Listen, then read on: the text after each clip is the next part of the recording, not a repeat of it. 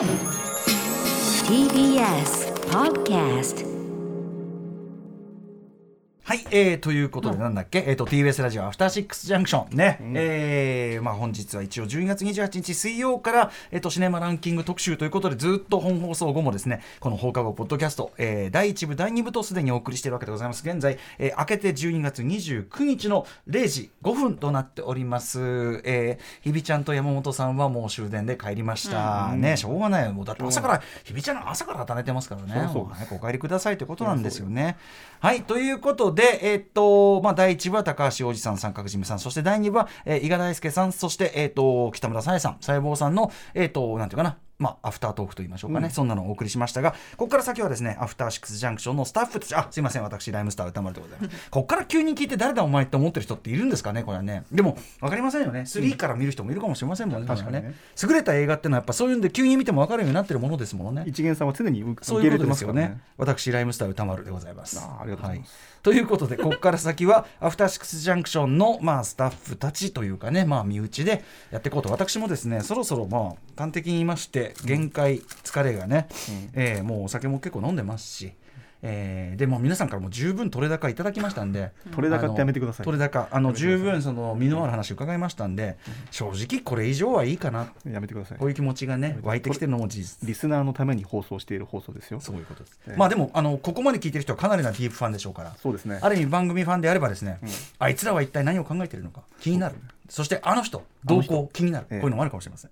ということで第6スタジオに現在入っているのはじゃあそれぞれ自己紹介していただけますかね。この方です。えー番組構成作家の古川光ですよろしくお願いしますはい。そしてライムスターマネージャー幼いです。幼いさんです。よろしくお願いします。お願いしますお願いしますすいませんね長時間ね皆さんもうどうなの長時間すいませんねっていうのは歌丸さんですよあなた古川さんはその、はい自分のベスト10を発表する前に早く「スラムダンク表の公式のあの書き起こしを上げてください。うん今やってます今やって えー今目の前に開いてるパソコンで2つ今、えーファイルが開いてありましてあそうですか。1個があの映画表の感想であもう1個が歌丸さんのアップ画面ですね。はい。つまりそのすごいですね。こうやってこう作業しながらもあれですね、吉田剛さん的なことですか？吉田剛さんに敬意を表して吉田剛さんが冗談抜けてこの状態で原稿書いてますからねあの人ね。すごいですよね。人間技じゃないですよねねは。もしくはあのあんまり聞いてないかのどっちかですよねそうですこれはね、はい。褒められたものではない、うん。ということでこの場ではまずは古川さんと幼いさんのねえーベストを聞いていこうということで。じゃあ古川さんからですかね。あ私からいきますか、うん。はい古川さんどういうくくりですか、えーとあまずまず今年どんぐらい見たとか。今年ねあのムービーウォッチメンの対象映画をもう全て見ることすらできておらず、まあねお詳しいうん、50本もだから見れてないんですよね、うんうん。ちょっと本当にお恥ずかしい。い申し訳ないそんなそんなあの通常のねあれで言ったらそんな50本見たとねそんな。50本ってね。50本ってなりますからね。は暇？え何このくだりはちょっとタイトルにしてあーそうですか。田村さんさんが疲労をためていくだけでそんなことはないです。ちょっと私もほらなんていうのこうストレッチみたいなあーなるほど。ストレッチ。アームストロングアームストロング ストレッチみたいなもん。アームストロング田村さんだいぶ疲れている。もしくはどうでもよくなったははい、えっ、と、その中での僕ねこの5本がほとんど、なんとかトップ10というよりこの5本がもうまず上位っていう感じで決まっ 5? ていたので、うん。はい、この5本プラススペシャルっていう6作品の話をします5はがじゃあその順位不動みたいなこと？いやこれね順位決まってます。あ本はい。第5位「秘密の森のその向こう。素晴らしい」第4位「こちらはみこ。ううん。ん」第3位「マイスモールランド。うん」第2位「ノープ。うん」そして第1位が「ザ・ファーストスラムダンクうん。これは結構ダントツの1位になってしまいましたね。これはねちょっと後ほどその古川さんのねその思い出の強さといったあたりもはい、ねはい、はい。でもう一個スペシャルとしてこれちょっとね順位がつけられないんですけど、うん。やっぱ話したいし今日も思いのほか僕が思ったよりいっぱい出たタイトルで、うん。ねスペシャル枠、うん。心の通訳者たち、うん。ああはい。はい、これについてちょっとねどうしても僕も言いたいなっていうのがあったので,、で主にね心の通訳通訳者たちと「ザ・ファーストスラムダンクの話がしたいっていう感じです。は はいい、心の通訳者たち今日、えー、と日比ちゃん日比さんも出てきましたし、うん。えとはい三角締めさんもねパンフレットの話で出まして、はい。僕ねこの映画はなんだろうなすごいあの三角締めさんもおっしゃってましたけどもともと作ってるドキュメンタリーを見せるためにつくにどうしたらいいかというドキュメンタリーっていう、うんうん。なんか非常に変な構造を持ってる映画で、これ自体が相当面白いんですけど、うん。あの宇多丸さんにこれね映画のこの面白さスリリングさを伝えるとしたら何がいいかなって時に、うん。これ誰かもどっかで言ってるのを聞いたんですけど、えあのーテッド・チャンのうん「あなたの人生の物語」まあ、すなわちドゥニ・ビルヌーブのメッセージ,、はい、あれとかにすごい近いです。要ははい。全く異なるコミュニケーション言語体系というか、はい。をまあ持っているであろう。それすらも分かんない。はい。あの者同士がが探り探り、はい。そのこれはこれ、うん。それはそれうん、みたいなな感じを一歩ずつやっていく困難さと、それがちょっと達成したかもみたいな瞬間の、その、えー快感というか、うんうんうん。あのあの痛快さみたいなものとかをうん。ものすごく本当にじりじりじりじりやりながらはいはい。探っていくって意味で、これなんか福祉的なとかへ障害とかいうよりもそのうんコミュニケーションが本来成し得ない人たちがみんなで考えながらそのコミュニケーションの第一歩に踏みかけるのかみたいな話でこれすごい知的な興奮があるエンターテインメントだと僕は思いました。のでちょっとねあのこの映画の魅力をなんとか伝えたいなと思ってあのまあいろんな形で今日皆さんが素晴らしい紹介の仕方いっぱいされてましたけど、うんうん。あのそういうちょっとなんかなんなら SF 的な面白さでもあるよっていうようなうんうん。うんうん話で見てもらうとすごくいいなと思います。うんうでまさにそのメッセージとか、まあ、そもそものテッド・チャンの原作があったように、うんうん。そのお互いの言語に触れたことによって感覚であったりその人の世界が変容してしまうっていうことまで、この、ね、原作たちは踏み込んでいくわけですけど、うんうん。まあそれに類するようなこともやっぱりこの映画を通じて、うんうん。それこそ見てる人にとってすら起こるというか。うん。で日比さんが常にね将来あのアナウンスだアナウンサーって仕事を続けていくときにこの映画に帰っていくことにしたいっていうふうに言ってたのもまさにそういうことで、うん。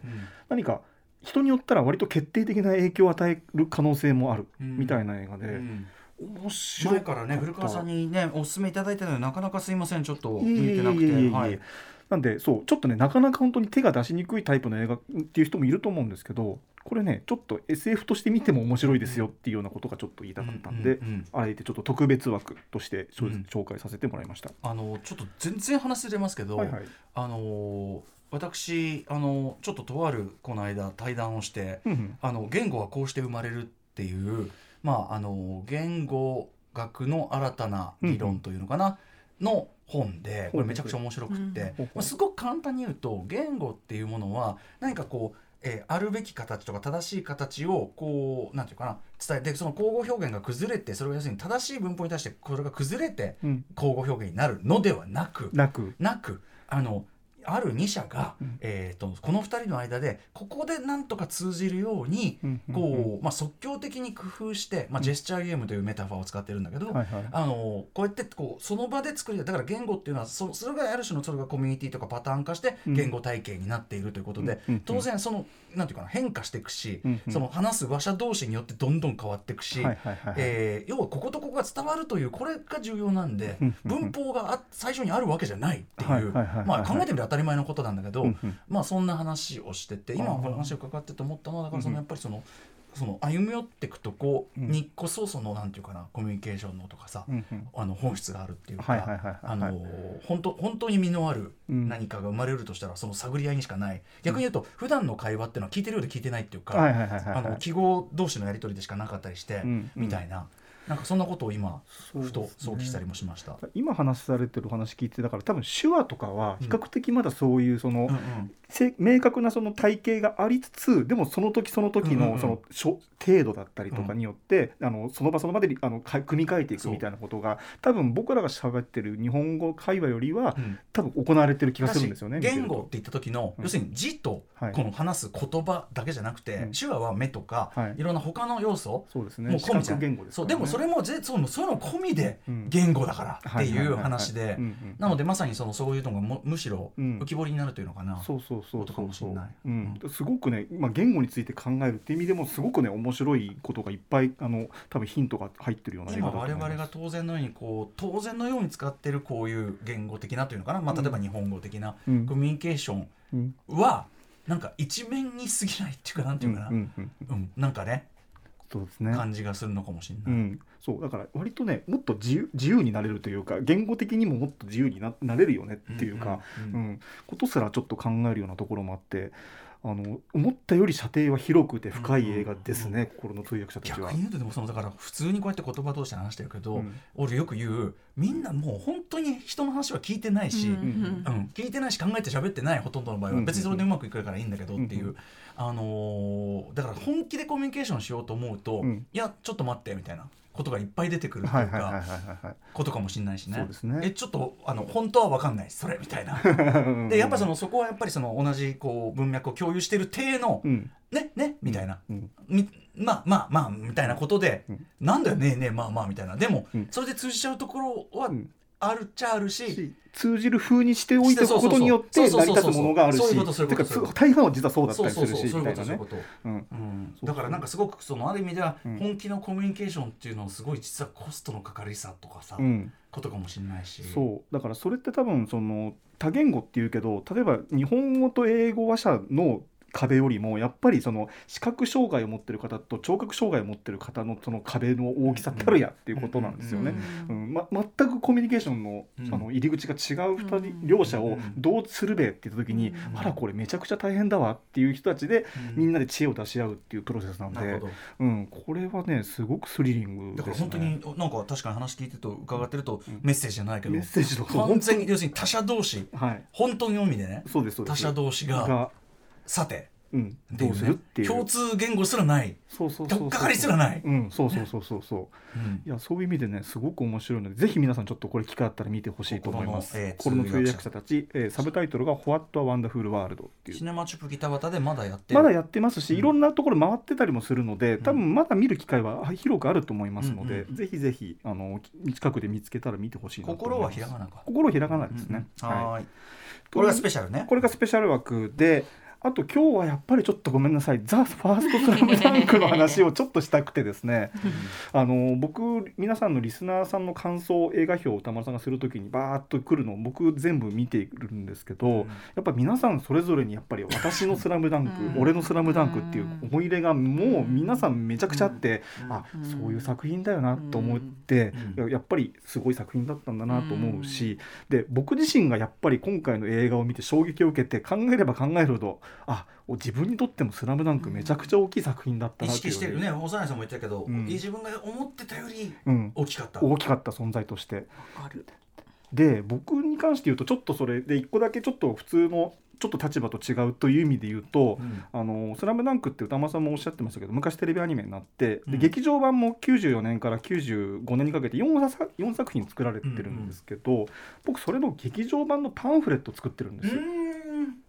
当時アニメフェアっていう中の一本として組み込まれてたん編です、ライターとしてそうですね東映アニメーションで僕仕事していて。うん。で当時の東映アニメーションのその東映アニメフェアっていうもののパンフレットをずっまあと短いもんね。だから昔で言う東映漫画祭りじゃないけど東映漫画祭りがアニメフェアっていう名前になって、で「ドラゴンボール」がうん60分、でそのプラス、えー短編が2本みたいなのを。40分ぐらいかなどれもね。40 50分ぐらい。えっと、長いのが60分ぐらいで,、うんで20分とか30分のが2本ついたりうん1本ついたりするっていうのって、うん。でそうそうそう。で僕あのアニメフェアのパンフレット10年ぐらいずっと作っててで当時集英社の仕事でジャンプの本誌とかムックとかの仕事であーじゃあ結構「スラムダンクはねだから仕事でもうずっっと見てたん大ですよ。人だもんね全然だってはいね94年とかだから20 20歳前半とかそのくらいの頃。94年で二十歳前半？うん。あなんかいいさこのノリだからさうん若いんだよ。うん。このノリなのに。このノリでね。老人のせいとか言われてたのにさ。うん。老人のせいと言われてたりはそんなにしてないんですよ 田中さ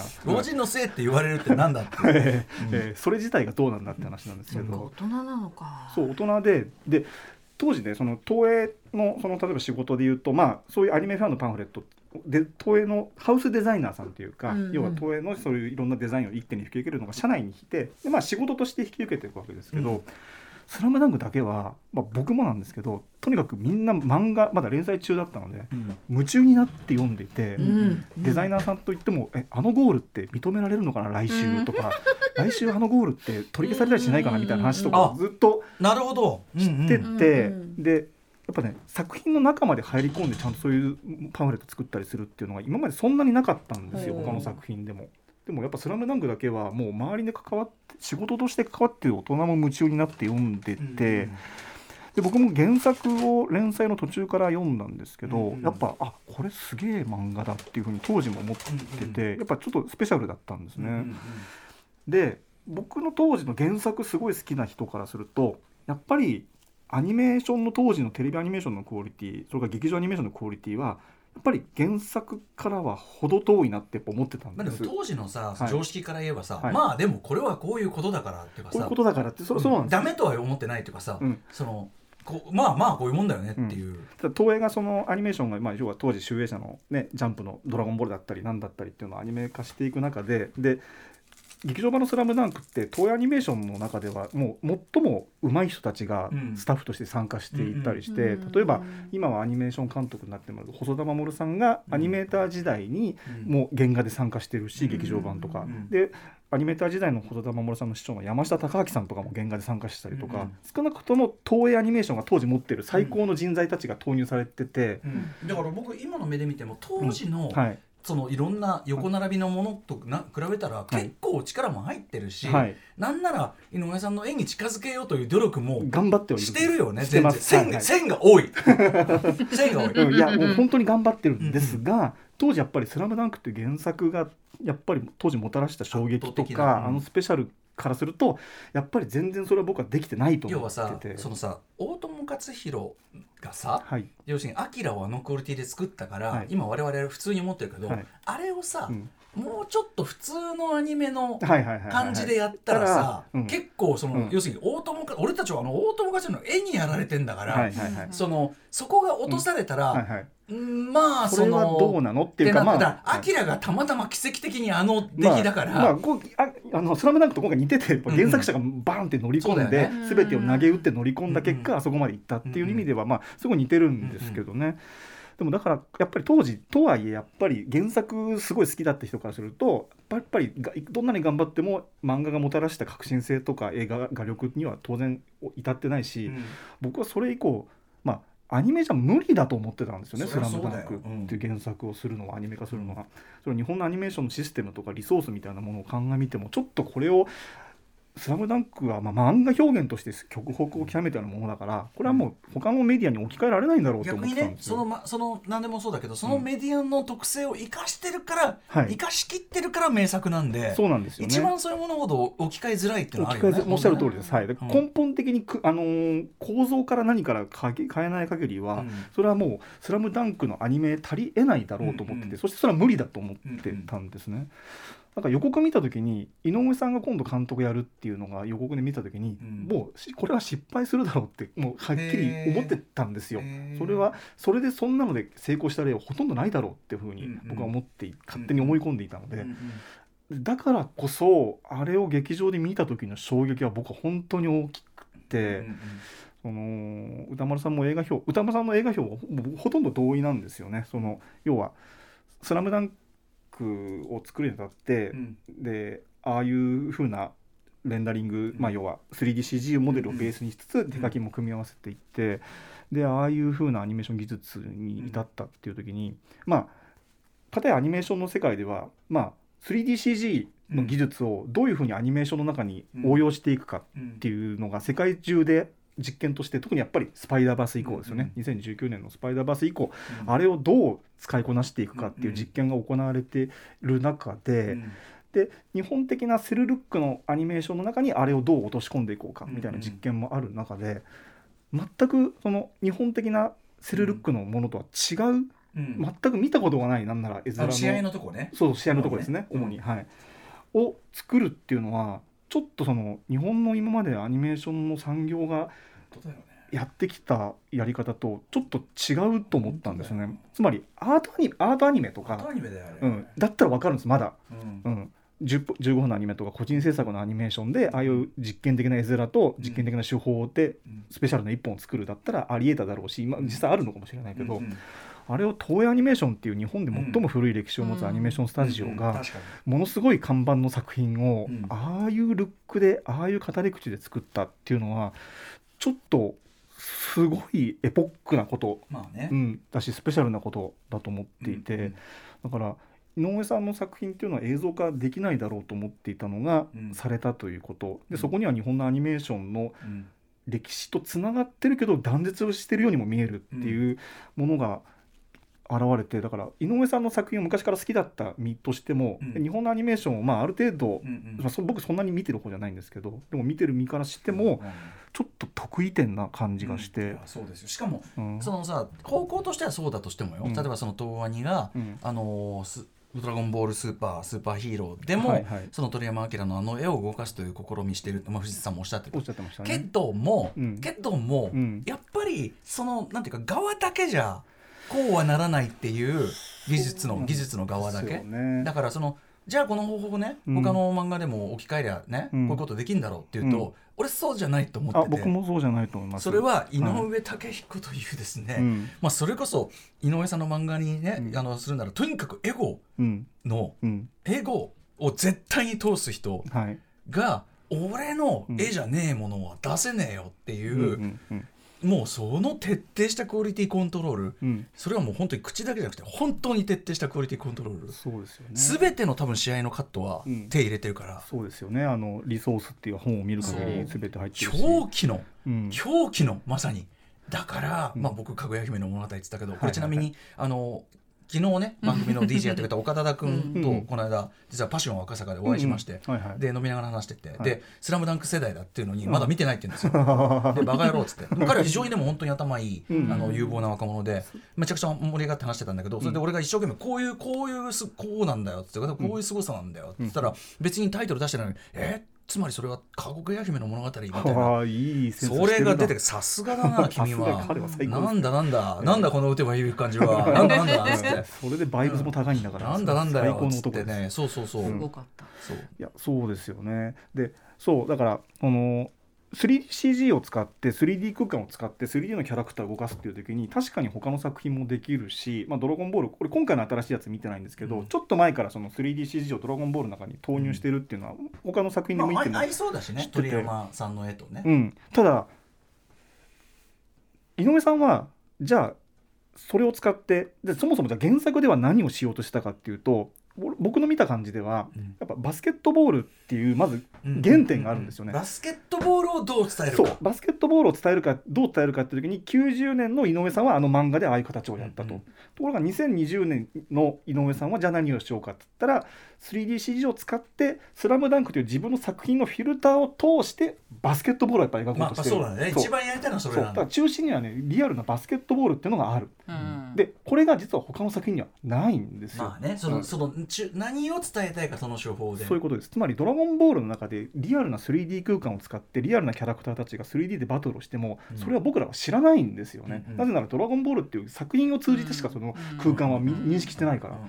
だから原作っていう天井を突き抜けられないんですよ。どう考えても。面。白いね。うん。そうか。だからある意味「スラムダンクという元の漫画作品でさえ、はい。はい。そのまあこう今はこういうやり方で伝えますというものだったわけだから、やりようがありさえすれば、そうなんですよね。もっとやれるそう。何かと少なくとも井上さんはそのポテンシャルがあって作ってて、そう。だから井上さんは原作者でありその当時の漫画を描いた人は、まあ、90年の井上武彦という人なんですけど、2020年の井上武彦はまた別の作者としてあの三能戦という試合を描き直そうとしているという意味ではまあね。別の才能だということも言えると思うんですよ。でもねと同時にそのリソースにも書いてありましたけど、その動きをやるのにやっぱ一応モーションキャプチャー撮りましたと、うん。で実際に要するに人を動かして、はい。試合の動きをシミュレーションして、はい。それを実際撮って、うん。まあベースにしてるわけだけど、うんあの元の三能線の動きを漫画に基づいてこはい。うやって動かして撮ったら何の矛盾もなかったって、全部理にかなってるって言ってましたね。だからやっぱだからそこはやっぱもうねでもやっぱそれもさ全てやっぱどれだけバスケットボールを愛し、でその中で何ができるか、うん。要するに物語的なとかね盛り上がり、まあ、考え抜いて。だからそこはやっぱ水島新司イズム、そうですね。野球を使って何できるか。そうそうそう。でしかもそれが先の、うん。先の野球のその何かも予言してる、うん。これもまたね、うん。もうまさに今回はさうん予言そのものっていうかもうすごいですよね。スラムダンクの。多分、うん。僕そのリアルタイムじゃないからだけど多分当時だったら、うん。スリーポイントシュートあれだけ決めまくってうん勝つとかは、うん。まあこれはね漫画だからねねみたいなね。だったかもしれないけけどどでもあのやっぱさすやっぱ読んですごいのはさ、うん。ちゃんとそこに今の戦術と同じ理屈が書かれてんだよね、うん。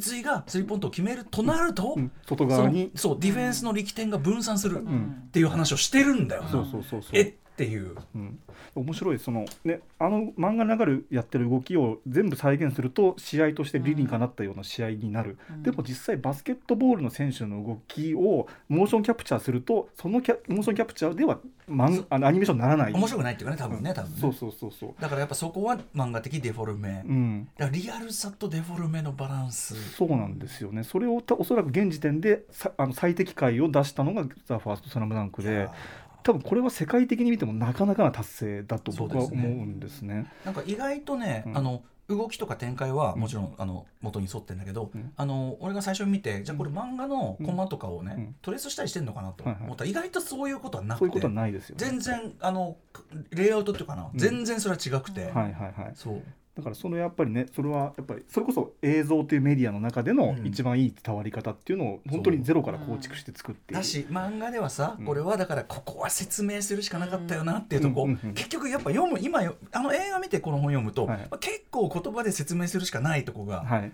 いっぱいあるわけじゃない、はい。これは今何やってんのかみたいな、うん。ナレーションが入りますからね。そうそう、はい。でもそれがもう全て動きでうん。示せるっていうか、でもその分めっちゃドライなんだけどもともとドライな原作がさらにドライになるわけだけど、はいはいはい。カラッとしてるんですけどね。だからという意味で物語性をあそこに重ねる、うん。ドカベン51話的な、はいはいはいはい。なんだっけ？51話だっけ？ドカベン的な、うん、31 31巻31巻31 31巻はいドラドカベン31巻的な、うんうん。と飯賀さんおっしゃってましたけども。そうですね。的な作りも理にかなっている、そうですね。ううん。ん。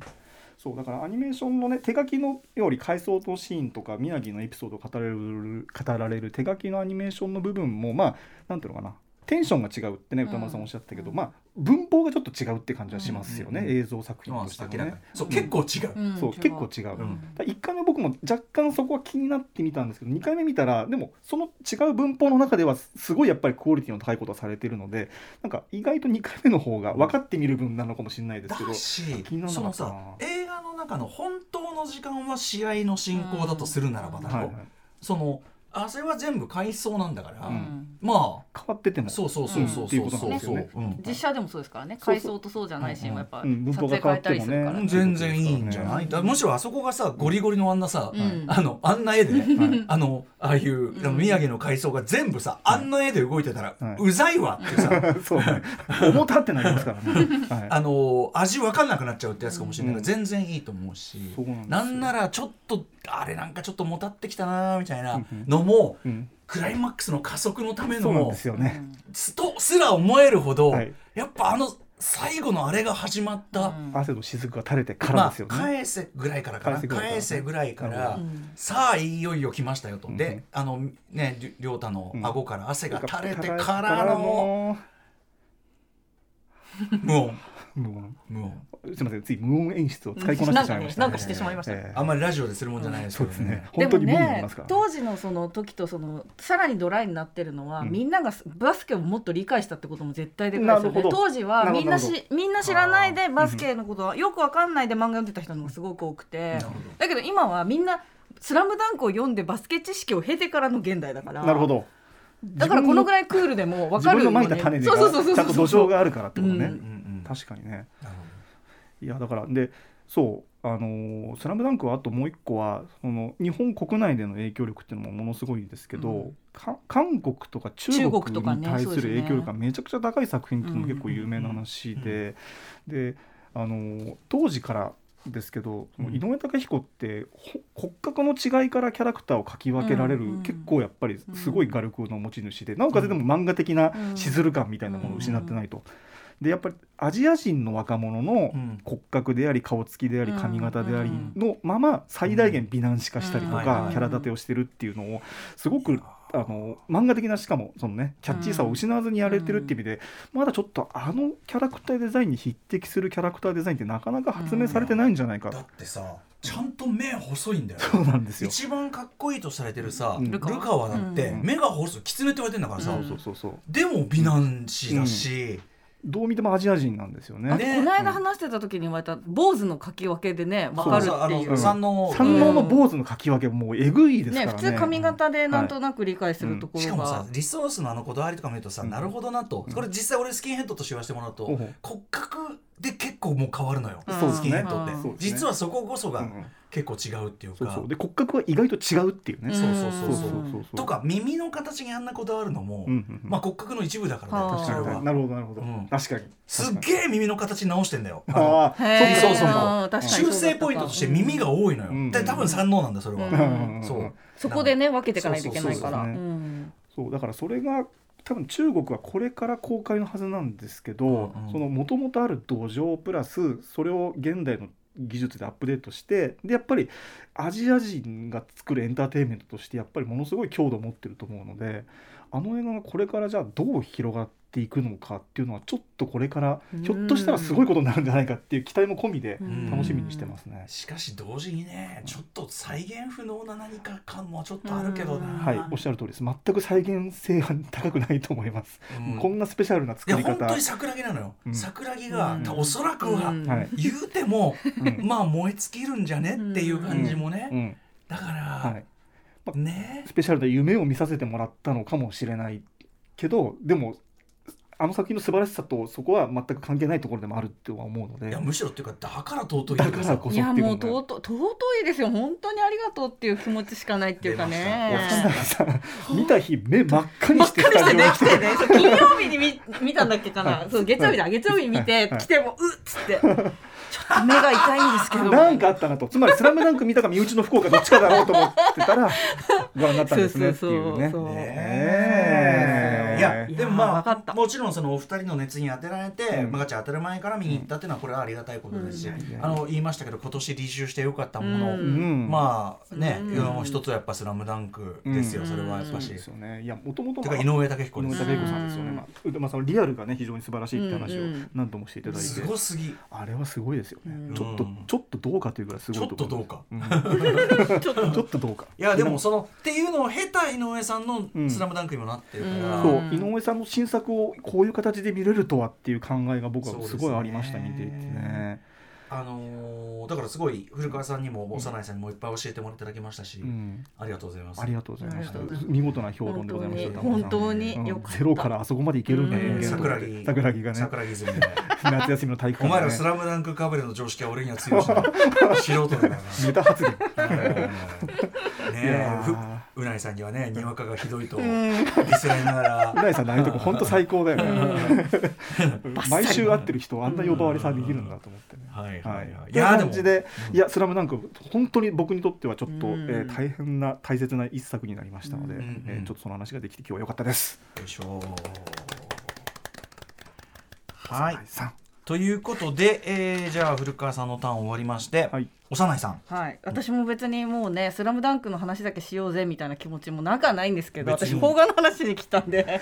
あのいやっぱ一番ね本が見てらっしゃるというのがあります。両倒しだってことは一言言っといてもいいあ。そうもう私はねりょーちんがマジで大好きなので、うん。もう本当に最初からうん号泣したのってそこなんですよその話しましょう。つまりさその、まあ、今回宮城亮太さんはいはい。が一応メインに置かれてるので、はいはいあの僕最初に作品だけ見たから、ええ。そのああいうこうちょっと内省的な人なんだと思って全然たんですよ。違うんだよ。はいはいはいはい。はいそうそう。そう。そうそう。あの今回の映画だけ見るとちょっとそう。そうそう確かに。そうっていう。ふう。に言われて最初違うんです。本当は違うんですってね、最初でに逆にさその原作読んだら、はい。まあ要はさ言っちゃちょっと言葉悪いけど、うん役割としては三井を連れてくる役で、うん。でそれ以降はコメディリリーフっていうか、うん。そのあやちゃんっていう、うん。だから本当に全くと言っていいほど彼だけ掘り下げられてなくて。そうそうそうね。ね、だからこそピアス書いたりとか、うん。やっぱり井上さん的には、うん。でもその宮城って、うん。あの名名前をわざわざうん。沖縄バスケットボールの特徴があるからっていうふうな、あれはびっくりしたの言ったすごいけどね。恐るべしこれうんリソースにも書いてありましたけど、うん。だからだからその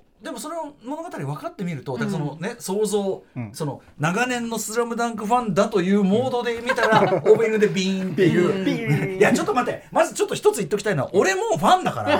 そうね。だから、そうねだからお前らのごとき、うん。そのなんだそのやれにわかだやれね、あのー子さん。だ、くだらなことをね、抜かす連中と、はい。まあ、もうそれはもう無意味だよそれは。俺は普通に読んでるし、なんならお前らより鮮度高めに読んでるから、ビーンの資格あるわけそれは。あ足つるき権利あるよただそのだからその幼いさんがまあ亮太ああいうこうなんか要するにムードメーカーっていうかそそうういう人がいいんですよね。そう。うん、あのグループの中でセンターじゃない人が好きなんですよ私は。あはいはいはいはい。でちょっとこう明るく振る舞って。そうそう明るく。中身がどうあれ。だからそうそう。今回のもセットだけどちょっとひょっとしたら無理してかもしれないぐらいけど明るく振る舞って、でっていう。そう。だから慎吾ちゃんだし。そうそうそうなるほど。そうこれでねそのなるほど。あのラあのライムスターライブの移動の途中でさ「えー」っつって「あそうなんだ」うん。えってことはさまあじゃあじゃあ例えばだけど嵐で言えば相葉君だとうんかさそうですね。みたいな話 ズバズバ当てられるようになる。そうそうそうそう。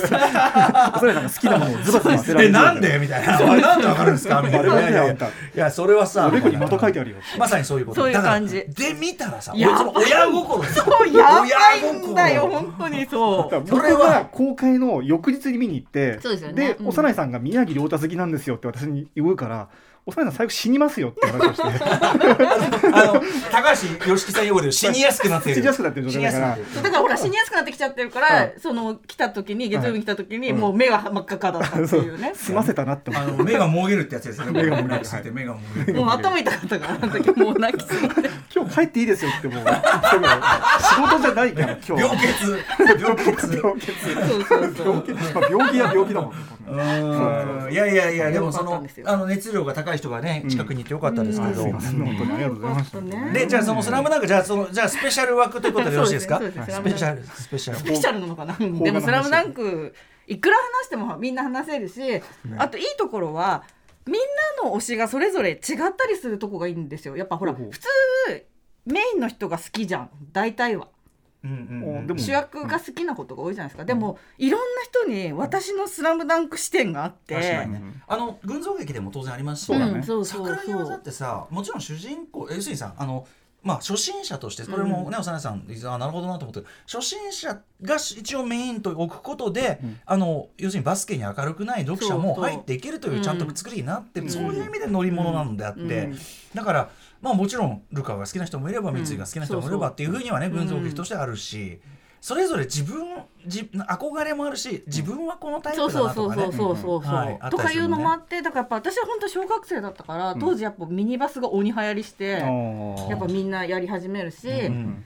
みんな学校終わりに野良バスケするし、でやっぱりほら庶民シュートとかさ、んね左手は添えるだけみたいなこととかやってたわけですよ、い言いまくってたわけね。そうめちゃくちゃ言いながらやってたから、だからやっぱもうそれがねうん。うん私が映画館見に行った時はね目の前に高校生が5人ぐらい男の子が座ってて、うん。最高じゃん。もう最高です。もうその時点でこれいい映画体験になるぞって気持ちで言ってるから、はいでそしたらもう終わったら、うん。彼らが立ち上がれなくなってるんですよ。あもうもう動けない。動けないそう動けない。いいいい映画体験したなと思いながらホクホクしながら帰ってきましたいけど。やでもさそれはいい映画みたいね君らね。そうそうそう。君らこれ単に流行ってる映画とかじゃないよ。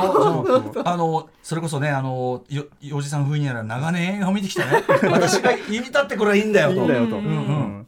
僕見た時も女性の声で「入れ!」って言ってました。からあもういやいいですね。最高だなと思ってもちなみに私の好みは、はい。山王の、うん。えっと深津さんです。深津はえ深津ぴょんあの要はあのぴょんですね。はあのしかも今回のあのテンションそのあの同じ似てんだぴょん。みたいな、あんぐらい？あの別に強調しない感じ、はいはいでぴょんっつってこう、うん、宮城俺がねそうそうそう、うん。2回ぐらいリスペクトを深津に示すシーンがあって、そうね部活みたいな、うん。超できる人なのうに、ん。なんか変みたいな。あいつ変わり者なんですよ。ああいう人すごい好きなんだよ、うん。俺は深津に懐く、うん。ただ俺は全然深津タイプではない、そうだからほらこういうことが聞けるわけですよ。うん。一人一人に聞いてったら一人一人に多分そ俺れがあって。俺は誰かっつったら、ん小暮君じゃない？そうかな？5番の？俺俺は俺はメガネ君メガネしてるし。なめんなよ小暮お前。本当ですよ。なめないですよ。本当にいや違うよ。だからその違う。え私りょうちんの次に小暮くんが好きなんだからマジでなめないでほしい。メガネとか言ってんじゃないよあそうですかいやでもまあはいはい。あのでも若手深津さんみたいな人は好きですか？ら、深津は最高ですよ、あとやっぱりあの桜木みたいな人も好きです、うんあ最高ですよ、うん。赤赤木君みもすごい立派な人だと思う、うん。うん。友達にはならない、後輩と同じじゃん完全に。うん。先輩か、うん。先輩と同じ。あでもあの先輩の気持ちもわかるよ、まあね。ああいうああいうことってよくあるよ、ね上から見る気分はどうだ？っつって、うん。うん俺だってガモであんなこんんなねその大して強くないチームで怒鳴ったりしやがって。完全に先輩のバカないや違う。でも俺はそのバカなんじゃねえのって言いながらこっちはだってベンチとラインズマンだから、うんうんベンチとラインベンチいやだからもう いないです。居場所はないですよ。そういうね。まあそれいいや。はいはい。はいよかったよかっよかったよた。でなんだっけ？なんだっけ？いや、スラムダンク良かったねっていう話そうですそれはそうだけど。あの一週間ずっとみんなでスラムダンクの話そうそうずしてましたよね。ーっとスラムダンクの話してたし、スラムダンクスラムダンクの話ができる人がいるってこんなに幸せなことなんだと思いましたよね。みん。ななこの調子でジェットマンの話できりゃな。すいませんね本当に。ちっちゃい時見てたんだよ。本当に俺は悲しいよ寂しい思いさせてあの特撮部です。あでもだいぶ高橋ひょりさんはねいいテンション来てたけどね。やっぱすぐ見ればねあのねそうねいつかね、ん。あのえこのクオリティでジェットマンが？ファーストファーストジェットマンが。ファーストジェットマンえー、でもどこを描くの？みたいなねううんんすごいですよそうかグレーがグレー視点かみたいなねあってもいいかもしれません、歌うん、も間さんが劇場で死ぬ。う 冷たい向くです。笑顔を浮かべていた そんなのはいいんですよ。なんだっけ、俺なんか言おうとしたんだよな。あのさ、さっきさ、本放送でさ、ん。あのラブロケットかかったじゃん。危ねえよな。ラブロケットはなんだねあれは。あのもうさ、もうそのさ、絵が強制的に浮かんできちゃうじゃん。シャシャシャシャシャ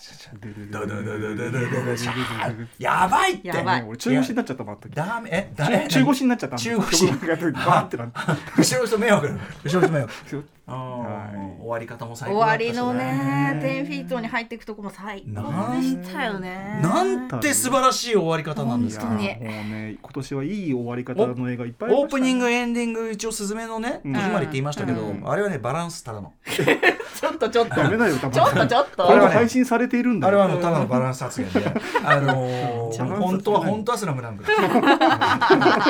嘘なんかつかなくていいよ。嘘じゃない。ささあの違う違う。あのスラムダンクの登場まではスズメだったんですよ。でもまあやっぱスラムダンクみたいなちょっとね、うん。いやスズメはすごくいいんだよ、うんいいんだけどやっぱそのまあ通常のアニメの、うんうん。まあ良さじゃん。そうなんですだかよね。らやっぱそのなななんだこ、うんうんなななななっていう、うんうんうん。しかもそのラブロケットの下りから本格的にそれが始まるじゃん、うんそれ前まではさまあうん。もちろんあのワンワンのところとかもね、はいはい。すげえ動くなみたいな感じあるけど、でも。やっぱいざ試合が始まっての、うん多分多分さその前半戦が割とあっさりしてるのはさ、うん。もう絵だけでお腹いっぱいの情報量だから、うん。これ以上こってり物語とか描か、ね、うん。やんないでいいみたいなさ、うんまずはこのなトーンに慣れてもらいましょうっていう感じのね序盤ですね。めちゃくちゃあっさりしてもんね、うん。いいのとことかもさ、うん。めちゃくちゃあっさりしてるからさあこんな書き方なんだと思いましたうんいね。やだからもう参ったよ。ででででえーってさ。参ったことだよな。どう。えらいことですよ。どうした？こうしただもうグッズも全部もうなんもないもんね。なんもないのよ。マジでなんも買えなかったよ。本当。本当。なんも買えなかった。跡形もね跡形もない。すごいよ。本当に。でもうアバターもフェギュアがバンバンですよ。アバターのフィギュア。アバタードーンアバターね。よくできてる。本当？う。ん。うん。アバターも見たいですけどね。アバターはあれはもうとに映像表現としてはすごいよ本当に、うん。うん。うん。いや別にあとまあ、うんいいよ。いいよ。い。や全然いいよ。なんかすごい。いやいやいいよいいよ。全然全然全然いいよ。全然いい。全然いいあ全然いい全然いい。全然いいいい。ぞ。全然いい。いいぞ。アバターうん。行こなんだっけ？で幼いさんはでその「はいはい。はいスラムダンクは置いといてあ邦画の話しに来ましたよ。日本映画を見てますと、はい、日本映画を見てます。ただね、今年数えたら。全然50分ぐらいしか見てなかった。う見てるよ。例年に比べると少ないんですか？例年に比べると少ないです。ね。うん。でもねまあ見てらっしゃいますね。はい。じゃあ、えー、10位からドドッとはい。まず5位までいきますね、10位メタモルフォーゼの縁側、うん。9位プラン75ああねこれね。8位百花あもう7位派遣アニメああよかったですね。言ってないね6位えっ、と線は僕を描くああーはい。はいです。あ見てないの？見見れてないんです。すいません。何やってんの？ごめんなさい。罰を与えます自分で。えこれ6位までね。はいとりあえず6位まで。こここで区切るね、うん区切りましょう。えーはいメタモルフォーゼの縁側、はい。これえっとね細胞さんも西郷さんも一位になってらねおっしゃってましたけど。なんか私も漫画も読んでるんですけど、うん。でもやっぱり本当に出てきたあの二人が、うんなんとも可愛らしいというところだったりとか、とそう芦田愛菜さんと真奈ちゃんなんかね私は自分が興味関心はすごく多いんだけどやっぱオタクじゃないんですよミーハーだから。掘り下げうん。そうそうそうそう。掘り下げてっていうことにそこまで特化できてなくていろんなものにすごい興味が津々だから、いつもちょっと話してるじゃないですか。そのうん。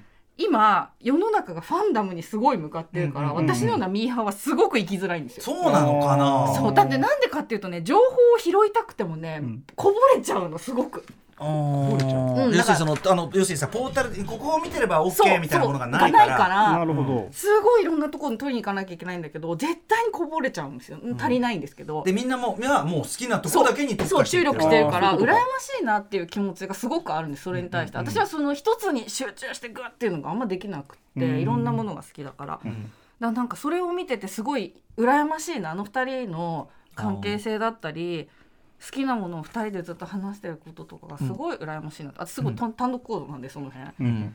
らすごい羨ましいなっていう気持ちですごい見てたうんところもあるし、だから結構それでなんかもうその二人の尊さに泣いちゃうみたいあな。ー年の差バディそう的そうそうそう。っていうのがすごく感動して、うんうん私はすごい大好きだなって思ったっていうはい。感じです。エタマルフォーゼの縁側、はい。うん。プラン75は結構あのー私残念ながら見れてないんだけど、はい。非常にあのベストに入れてる人も実ははい。いろんなところで多か。ったりしますね。はい。結構ヘビーな話だし、要はちょっとディストピア。そうです。ディストピアだけど、うん。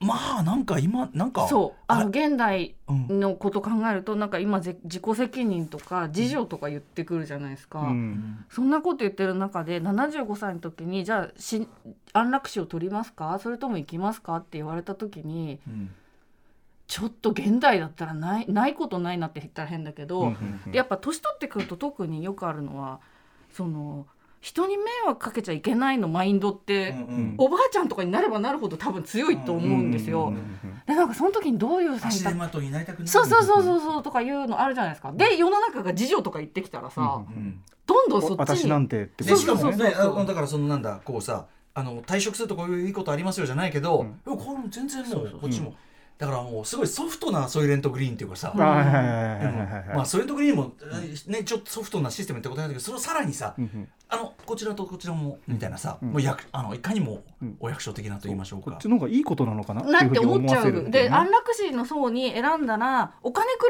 れるんですよそのシステム自体は。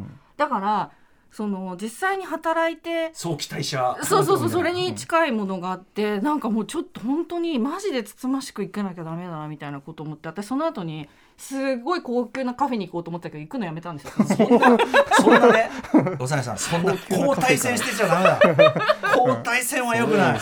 うんっていうふうに思っちゃうぐらい、やっばいと思って、んなんかちょっとこうねすごくこなるほど。うグッときちゃったんですけどこれまたね河合由美さんが出てああ、て河合さんはもうねいい映画あったらなんだって河合由美が出てんだよななんかもう。じゃあ作品選びが間違いないのでかな。しょうねきうんっと。でなんかそのお話を聞いて、んそのその実際にその安楽死の方を選ぶっていう人に、その電話とかでお話聞きながら、そっちの方に促していくコールセンターみたいな、まあ実際受けそのそうそういうふうにしますってなった人とその死ぬまでの間お話しするみたいな人なんだけど、だから本当はクールじゃなきゃいけないんだけど、うん。うん。やっぱちょっと思い入れが出てきちゃって、うん。うんみたいな話になってそういう役どころなん。ですねうん。なん。ですけどすごくね良かった。なるほどね。あ河合由美さんは本当にまあ必ずどの作品でも出番多くなくても決定的なうん。ね決定力ありますね。ー決定力ね。うんなんかねすごく良かった。淡々としてるんだけど、ん。ちょっとずつ気持ちがこう入っていく感じだったりとか、この収録日にちょうど発表された日韓スポーツ映画大賞っていうのがはいはい。たまたま発表されて、うん。作品賞がプラン75で、はいはい。新人賞がそのにあのこの方でした。ああ可愛いうん川井さんでした。見なきゃな。文春シネマでも上げてる人多かったです。そうですね。結構名前見ました、なんかね本当にへ今今結構いろんな映画があって、その若い子向けだけじゃなくて結構老人の話とかにフォーカスした話って結構多いと思うんですけど、うんうんこれ見たらちょっと本当にどうどうしようかなって気持ちになるぐらい落ち込むと思う。んですの資金がありませんとかありましたもんね。そんなのんきじゃないんだよな。老後の資金がありませんっつってさ天海祐希さんが最後にさ、なんとかなんとか姑はなんとか。はああのあのラジオ CM のさため息がさ、あのため息つく映画はなかなかな。そうしかもそのテンションででもみんな頑張っていきましょうみたいなね。聞いたな。んだよみたいな感じがあったけどさ。まあそういう意味ではまあでも同じ世相のある意味ね、ん。こう違うアプローチといいましょうね。うん同じことは扱ってる。プラン75そうか。絵のねルックとかもすごいクールでかっこよかったなとか、ねううん。んいやこれはすいません。ちょっとこれはやっちゃってました。ぜひぜひ見てなんかちょっと食らってください。はい。わかりました次でも100課か。うん100回あのね先ほどもあの伊賀さんも。はいそうなんです。まさに私ねあのすごいこうクローズドな自分の友達だけの間に放ってるインスタみたいのがあってそこに映画の感想を一言だけ書いて放っているインスタみたいなそうそうそう。うん。なんか要はオープンじゃないんですよ基本的にね、はいはい。別に誰かに世に話したいわけじゃないから、うん。でその時にまさに親子愛というよりファザー日本版だったって書いてるんですよ。ホラーって書いてるんだけど、ね、でもそのねファーザーが直前に公開されてちょっとなかなかそことの差別化は意識ししなきゃということをね、うん。おっしゃってたみたいですけど。だから本当に正直予告コメントの豪華さとかが政治力みたいな気持ちになっちゃって、うんうん全く期待せずに行ったんですけど、うん。結構おえつ直前ぐらいまでこれも結構泣いちゃって。なんかこう。恐るべしですね。うん、なんかよくうちの母親が私母親が一人でもいるんですけど、なんか自分がどういうふうに死んでいくかみたいな要はなんでかっていうと保険のね見直しをこの間しなくちゃいけなくて、うん。でも保険の見直しだって別に今病気があるわけじゃないしどうやって死ぬか分かんないよねみたいな話してた時に、うん。私はボケていくような気がするって言われて確かになんかぼんやりした人だから、うん。うわこうなっていくのマジきついなっていうぐらいうん。うん。こうポロポロ抜けてっちゃう感じとかがすごいなんかうん。ああいつか来るかもしれない怖いなっていう気持ちだったりとか。うん。誰にとっても一言じゃない、そう本当にそうだし。あとなんかあのーなんですかね。本当にアート映画みたいなうん絵だうし、ん。えかっこいい。絵もいいしなんかね途方途方の映画見てんだよねこれってすごい途中ずっと思いながら見てたっていうか尺もね120分まで全然満たなくて100分ちょいとかなのか。な、だから川村元気さんが散々東宝を儲けさせた東宝を儲けさせたその利潤利潤と余裕を持って利潤と余裕を持って自分はアート映画を撮るという。自分はまああの優れた作品が生まれてよかったし、うん。まああの大したご身分でという。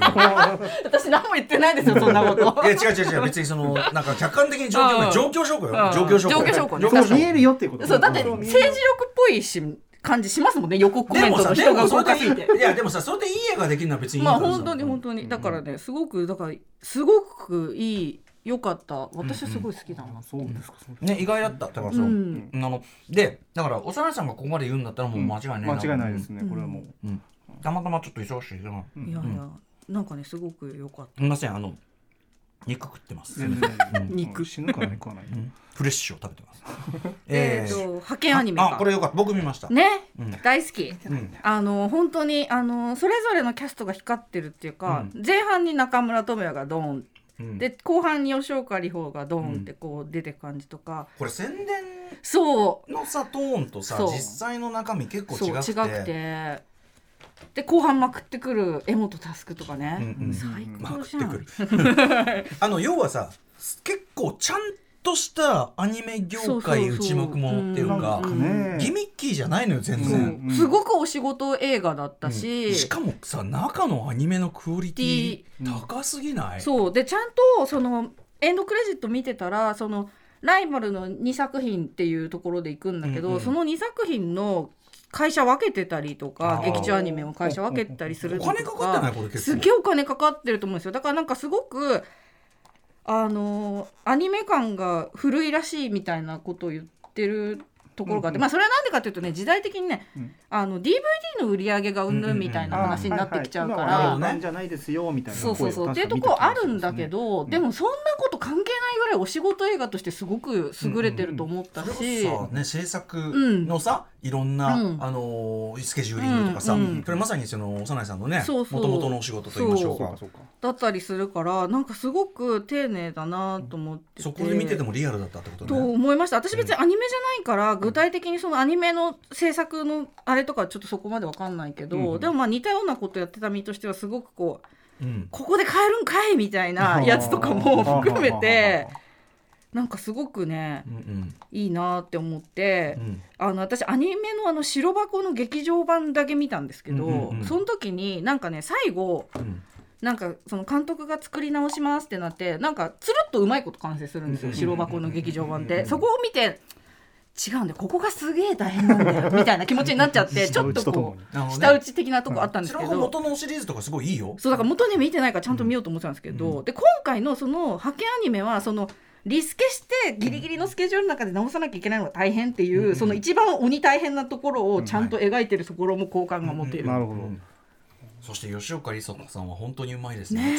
いつでも。ん。本当にいい、本当に、うんさっきごめん話した日韓のえあのスポーツあ日韓スポーツの映画大賞で作品賞作品賞を取ったのは派遣アニメでした、ね、派遣アニメか。思い出した。で面白いとこ行くね。いやいや優れた作品だと思うけど、そうで、えっと、プラン75の倍賞千恵子さんはいはいはい。が女優賞をそれで取られてたっていうのを今ちょっと混在してましたなるほどね。失礼しました。うん。いやいやでも、ね。ずっとね今はなき渋谷東映で結構ロングランしててね。私も渋谷東映に見に行ったんですけど。ああそうなんだ。ロングラン。でもあれ本当にねその口コミでロングランになったんですよね。そうですよね。そうそう。評判すごい周りでもよかっただからなんか予告のな宣伝だからこれでもこの映画の中で宣伝がすごく大事っていう話してるのに。でもでもでもちょっと難しいと思う。つまり、つまり実像はもうちょっと地味な映画だからなんだよね、なるほど。派手じゃないからね。そう地味な方に宣伝の舵切るってなかなかそれはさ、まあ難しいっちゃ難しいかな。とは思うがとは思うがあのーなんかこう偏見で見てない人はうんこれはすごく良かったです、はい。でもそれぞれの持ち場でそれぞれの仕事を頑張るって話だからやっぱ全ての仕事してる人に響くところあるんじゃないかなって画として。すごく思いまし確かに。たね。確かに。はい。派遣アニメ良かったです。そして、第6位、えー、千は僕を描く、はい、すごい好きなんですよね。いいなんか水墨画とはみたいなことをねやっててすごい地味な話だけど、水墨画そのものに興味湧くもんね湧ね。きますよね。まずで私は絵描くのすごい苦手なので全然絵描こうって気持ちにはなんなかったけどラストのエンドロールのあの字が綺麗すぎて、うん。ペン習字の本買いました。うんさすが興味の。興味がいっぱいそうそうそう。いっぱいある。あの私もともとあの重本秀吉さんっていう墨絵のアーティストの人のファンであのよくライブペインティングとか見に行くんあですよ。そうなんだ。いろんなもの見に行ってるそうなんです。うん。あの重本秀吉さんってどういう人かっていうと見たらわかるかな。重本秀吉さん。あのねオリンピックの時に羽田空港とかにこういうのあったの分かります？タラップとかのところにあの墨絵でこう描いてうんうんうるん。人がいて、あこのあはいはいそうそうそう。いろんなところで見る機会あると思うんですけど、うんこの人が好きでよく見に行ったりしてて。あじゃあもともとじゃあ、うん。そうだからその絵をその場で描いてってかんそのうん。実際の水墨画とちょっと違うけどでも絵を絵を絵として完成させることとライブペインティングの面白さってまた別にあって、うんなんかあれは結構ライブペインティングもあったから、うんうん。そういうのの面白さとかすごい、うん。あ分かるなっていう感じうんうん。もしたし、はい。い、やあれもすごい出てる人がみんなね。えよかったし。小泉さんはやっぱりこううん。役者の生かし方方がそうそうそう。特にやっぱり若い役者の輝かせ方とか、うん。まあ、あとやっぱ江口洋介ですようんねえ。適度にずっと軽いところがあんなに生きてくる話あります？要はこれちょっと若干失礼な風に聞こえたら申し訳ないけど、うん。江口洋介さんって年なりで結構その重みのある役を最近は多くなってるけどもやっぱそのなんていうかないわゆるキャリアとしても、うん。なんていうかな演技派として高く評価されたりとかってあんまりそういう機会がない方っていうか。適度に軽みがあるっていそうねあの別にそのスキルの云々じゃないんですよ、うん。なんか立ち位置として、うん。っていう感じ。要するにな、まあ、これ本当に失礼に聞こえたら申し訳ないけどなんか舐められてる感じがちょっとある。はいはいはいはいでそことちょうどあの役のうんなんかヘラヘラしながらで若干舐められがちなんだけど、うん。でも本当はできる子みたいな、うん。うんうんでそこも別に意に介してない懐の手かさみたいな、うんうんうんなんかその彼のなんていうかなカジュアルな人柄の良さとか、うんあの江口洋介のかっこよさの本質、うんうんうんうん確かにこれだったみたいな、うん。あのうまくうん。生かしてるし、うん。あとやっぱなんといっても横浜流星君って、いや好きになったな。横浜流星君は今年出てた映画ほとんど見てますけどあのいいですよ。ねクソ野郎役とかもバッチリなのもんね。そう。なんだっけ、月の満ち欠けじゃねえやっと、なんえっだっけ、とちょっと待ってね。なんだ違うわ、えっと、流浪のそうそうそう。よ流浪の月。月月。うん。DV 野郎の役なんだけど、それもまたいい。ねえ、うん。あと、まあ、嘘食いもありましたしね。そうですね。あとうん。アキラとアキラにも出たけあそうそうど、あれもすごいい。っぱ出てんな良かった。でもさ、そういうさ、こう、どっちかっていうと、味濃い役じゃん、うんうん。どれもさ。うんうん。今回ははっきりこう淡いっていうかさ、ね。僕ねちなみに本当に分かりづらい例だと皆さん思われたかもしれませんがアギトの仮面ライダーアギトの歌手としきさん演じる、あのおつむつむ津川っていう、うんうん。津川でなあの役に近いなんかぬぼーっとした、うん。でもなんかけ決定的な欠落がどうもあるっぽい、うんうんソフトなんだけど一見ね。うん。すんごくソフト、ん。だから人当たりも全然いいし、いい子なんだけど、うんうん。なんかあるうんっていう感じ、うん。いやよかったな、うん。よかったですね。よかったですね。あれ見れてよかったなと思うし、あれの表もね含めてよかったですよね。すごいよかったな小泉さんはなんかすごく得難い立ち位置。それこそさうん。深田さんとかうんうん。石川さんとかあのというようなまあ三宅さんとかうんっていう評価のされ方じゃなくもうちょっと商業うん。うんベース寄りだけどでもちゃんとうんあの本当に誠実なクオリティが高いそうんあの仕事されててうんあのこういう人は大事だしうんあのそうだね。だからちょっと私のベスト10から漏れちゃったけど実際にちゃんと入ってたしうんうんあのやっていくのはすごくいいかなうん。と小泉さん本当に。うん。改めてあなたいいです。よかったです、ねリスナー票本当に7位ですもんね。当時そんなに感想の票が集まった方じゃないんですけど、ね。ここでちゃんと7位に入ってくるっていうのはやっぱじわじわ良さが伝わってるってことなのかな。リスナーのセンスいいなってやっぱり失礼ながらと言うべきか分かんないけどとにかく客席がとにかく年齢層高くてうん。なんでっていう。うん。題材に対してみたいな。うん。あったんだけど。だからまああのチハフルもそうだけどチハフルは爆発的にねあれしたけどうんうん。なんかこう長くうん。あれいいよっていう。ね言われていく作品になるといいですよね。なんと思いますよね。よかった。あと清原かえさんもいいよあのあの前半の取り付く島もない、うんうん。あのぐらいの感じもいいんだよな、うんあのねあの首の詰まったね。そうそうそう。ね。あのシャツとかが似合うな、うん。似合うぞ。そしてここでも三浦友和。そうねあれ俺さそのだから10年前なら15年前なら山崎努だったと思うんだよ。ああ、うん。なるほど。ずりなるほど。ずりい感じで。うんずるい感じの師匠、うん。ね何も言わないんだけどもみたいなね浦さんすごいですね。素敵でしたあれね桂木事件から だいぶ。ずーっと桂木事件の話をだいぶ構成されて 人はまだ人はまだ変えれるね変われるという。そしてね息子さんだったり大活躍ですからね。大活躍ですよエルピスのさねあの役あれさよかったね。あのさむっくりしてるよね、うんあれわざうんわざとね。でも最近むっくりしてるな。あそうなんだ、俺ちょっと端ピー端オールマイティーを持ってるあの体ああ型なるほうん。どなるほどね。て あのなんか放送局勤めするとこういう体型になってくるのかみたいな。学生プロレスラー全部してくるのかというね。なんかね。さあということで、あ残り5位。あ5位。そうですね。じゃあ5位4位いきますね、うん、5位4位。あ刻むね刻みました。なんじゃ演出するね。しない。そんなつもりないんだけど、うん5位4位、えっと、5位が、えっと、夜を走る。あああよく聞きますね。4位がそばかすああこれあの今週のねそうですね。あのリスナーは書いてました。ね。浦透子さん、はい。じゃあチューングリーン行きましょう、はい。えっと、夜を走るってあの佐藤大さんっていう私が初年度だったかな私あの表にリストに入れたうん「教会史」っていう作品を撮られてる方はいの作品大杉蓮さんのそうそうそうそうそう遺作だったやつ、でその人の最新作なんですけど、うんうんうん。なんかねすっごいねすっごい面白い。なんつうのかな。完全ノーマークだった。どんなそうですね。なんかとある男が2人出てきてススクラップ工場？なんかこう、うん。機械とかわーって崩していく工場で働いてるすごい淡々としたうん。暮らしをしてる男の人が2人いて、うん。で2人が主役なんだけど、うん。なんかその行動原理が全然理解できないし最後までどこどこにこの話が転がっていくかとかが全然わかんないし、でなんかちょっとシリアスなはずなのにちょっと笑えたりする話なんですけど、うんこれあんまりね言っちゃうともったいない系のやつなんですがなんかその2人いて1人は本当にうん。なんかなんかいろいろついてない人。でもう1人はなんかちょっとイケてる男なんだけど、うん。なんかやっぱ普段の生活がうまくいってない感じの人みたいな2人の人がいて、うん。でその2人がとある事件というかがあってその処理を本当はしなきゃいけないのになんか日常の方にやっちゃうみたいな。なんかこういうでっかい課題が残ってるのにすごい普段のことやっちゃうみたいなことってちょっとあるなみたいな話だったり。なんかね本当わけわかんないんですけど緩やかな地獄の話でうん最終的に明確な回答も何も出してくれないでも面白い。面白い。へでなんかその夜を走るっていうだけあって車で走ってる絵なんですけど、だからなんかね画角がシネスコでうんうん。え車のね。そう車のこう車窓ってこう横に広いじゃないですか、うんうんうんだからなんかその感じで多分撮ってんだろうなっていう感じ、うんうんうん。その教会誌の時はうん。あのわざとスタンダードで撮ってて、うんうん多分そこそういうこうこの間テレビでやってた？あやってました、うんうんそうそうそう。そういう画面構成に多分すごくこだわってるんだろうなっていう感じがした、うんうん予告見てもいや全然ええよ。意味わいいですね。いいですよね。すルックもいいしただこれれちょっとあんまり話しちゃうともったいない系のやつなんで。これはうん？と公開いつ？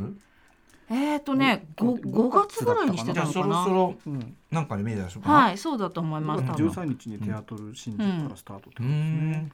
そろそろ来年ぐらいには多分うん。うん。なんか見れる形になると思う夜を走のでぜひ。る全然ノーマークだったわ。ぜひ見てください、本当にねなんか要はその普段ややんなきゃいけないことがあるのにほっとくことがあるせいですごいどこに連れてかれるかわかんないんですよこれ。あれどうすんのよ話が展開するかと思ったらしねえみたいなのが面白くてんすっごくずっともやもやしながら見るっていう感じでした。はい。夜を走る。はい。で次「そばかす」今公開中なので、これもあんまりいっぱい言っちゃうと。でもアロマンティック。そうです。の話。うん。であの私この監督されてる玉田真也さんって玉が玉田企画ってね、うんうん。あの劇団もやられてる方で、うんうん。この人の劇場作品は多分全部見ててすごいな。で玉田企画の舞台も見に行ったりはしてるんですけど玉田真也のやつで今回はすごく良かったなって思ったのとあとなんかあのーあれえっと NHK のドラマでやってたあの恋せぬ二人はい。がアロマンティック・アセクシャルの話うんで、それはそのそれを辞任していくっていう話うんうん。だったのに対してこれに関してはもうそういう辞任があるんだけど、うん。世の中はどういうふうに言ってくるかっていう話、うんうんうんそれに対して自分がどうするかっていう話、で私もこれを全部理解できてるかはちょっとわからないですけど、うん。でもうんと多分うんといろんな人にまだいい人に出会えてないだけじゃないみたいなこと言われてその概念までたどり着くうんことができるかできないかみたいなリアルな感じだったりとか、でもそのこの、えー、と主役があの三浦透子さんなんですけど、ねこの人は自分はそういう認識はすごくあるんだけど、うんうん。周りは全然それを理解してくれないし、例えば飲み会に行ったらどういう人がタイプとか言われて、恋愛があることが前提に世の中がすごく動いているっていうこと、うん確かにそうだうし、ん。自分もそういうこと言っちゃうことあるし、うんでもそうじゃない人の気持ちがちょっと分かっ分かったと言ってはいけないけれど、うんうん。なんかでもなんていうのかな。あの好き好きじゃないうん。性的な欲求があるないとか別に人間として友達と一緒にいたら楽しいし、うん。子供たちと触れ合うことが楽しいってことだってあるし、っうん。ていうことはちゃんと描かれてるんですよ。うんだから愛情そうそうそう愛情とか人が嫌いっていう話じゃない。うんっていうことがちゃんと描いてあって、うんそれがすごくバランスとしていいなって思ったのと,、えっとこれあっちゃん前田あっちゃんがまた相変わらず怒ってんだけどそれがまた最高なんですよ。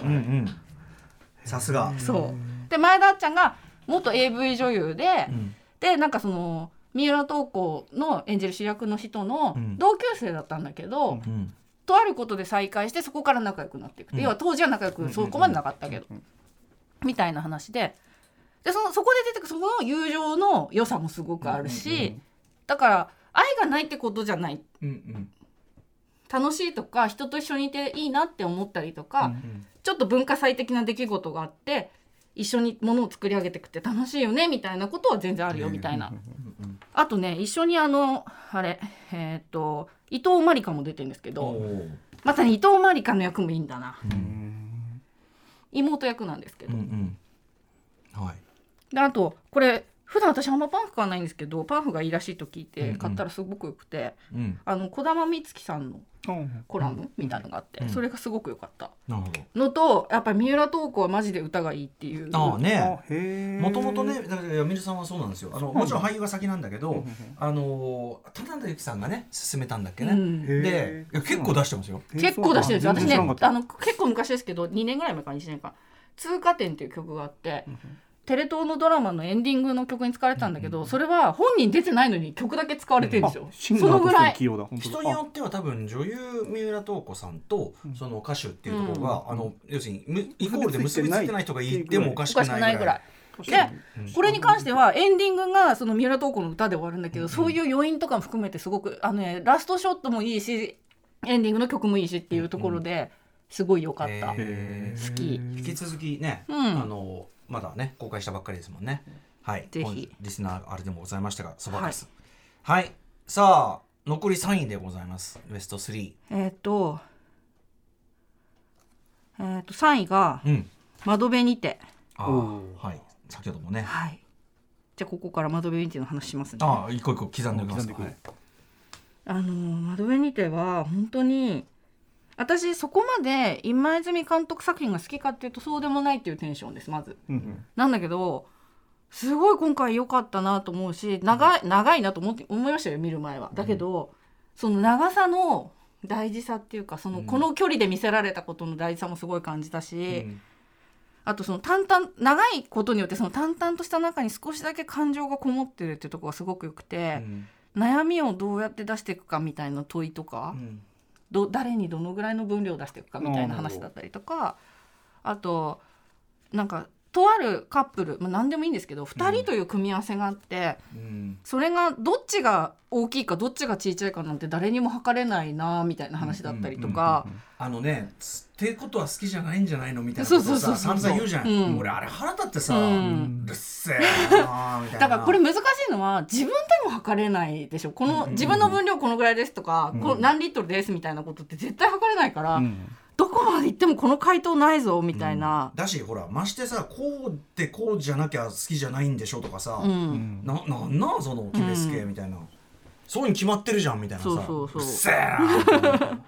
みたいなこととかすごいいろいろなんかね終わってからずっと考えちゃった久しぶりの映画だなって思ったりとかあとやっぱりそのこのこの五郎ちゃんの素晴らしさというかですね。ね。要はそのまあ何にもないけどラブホテルに行くっていうシーンがあって、ドラマこの映画の中玉木で。ティナさんとね。そう、はい。でだけどホテルに行っても怪しくない人であるこの人はっていう感じがする、うん。そうですということはほぼ全ての日本人が共有できる何かじゃないですか。だからこれ海外の人見たらどう思うのかなっていうのもあるんですけど、うんなんうん、だからその、まあ、五郎ちゃんは手書きで書いてる。玉城ティナさんですあそうそうさっき玉木玉木さん玉城ティナさんです。そうそうそう。失礼しました。玉城ティナさんです。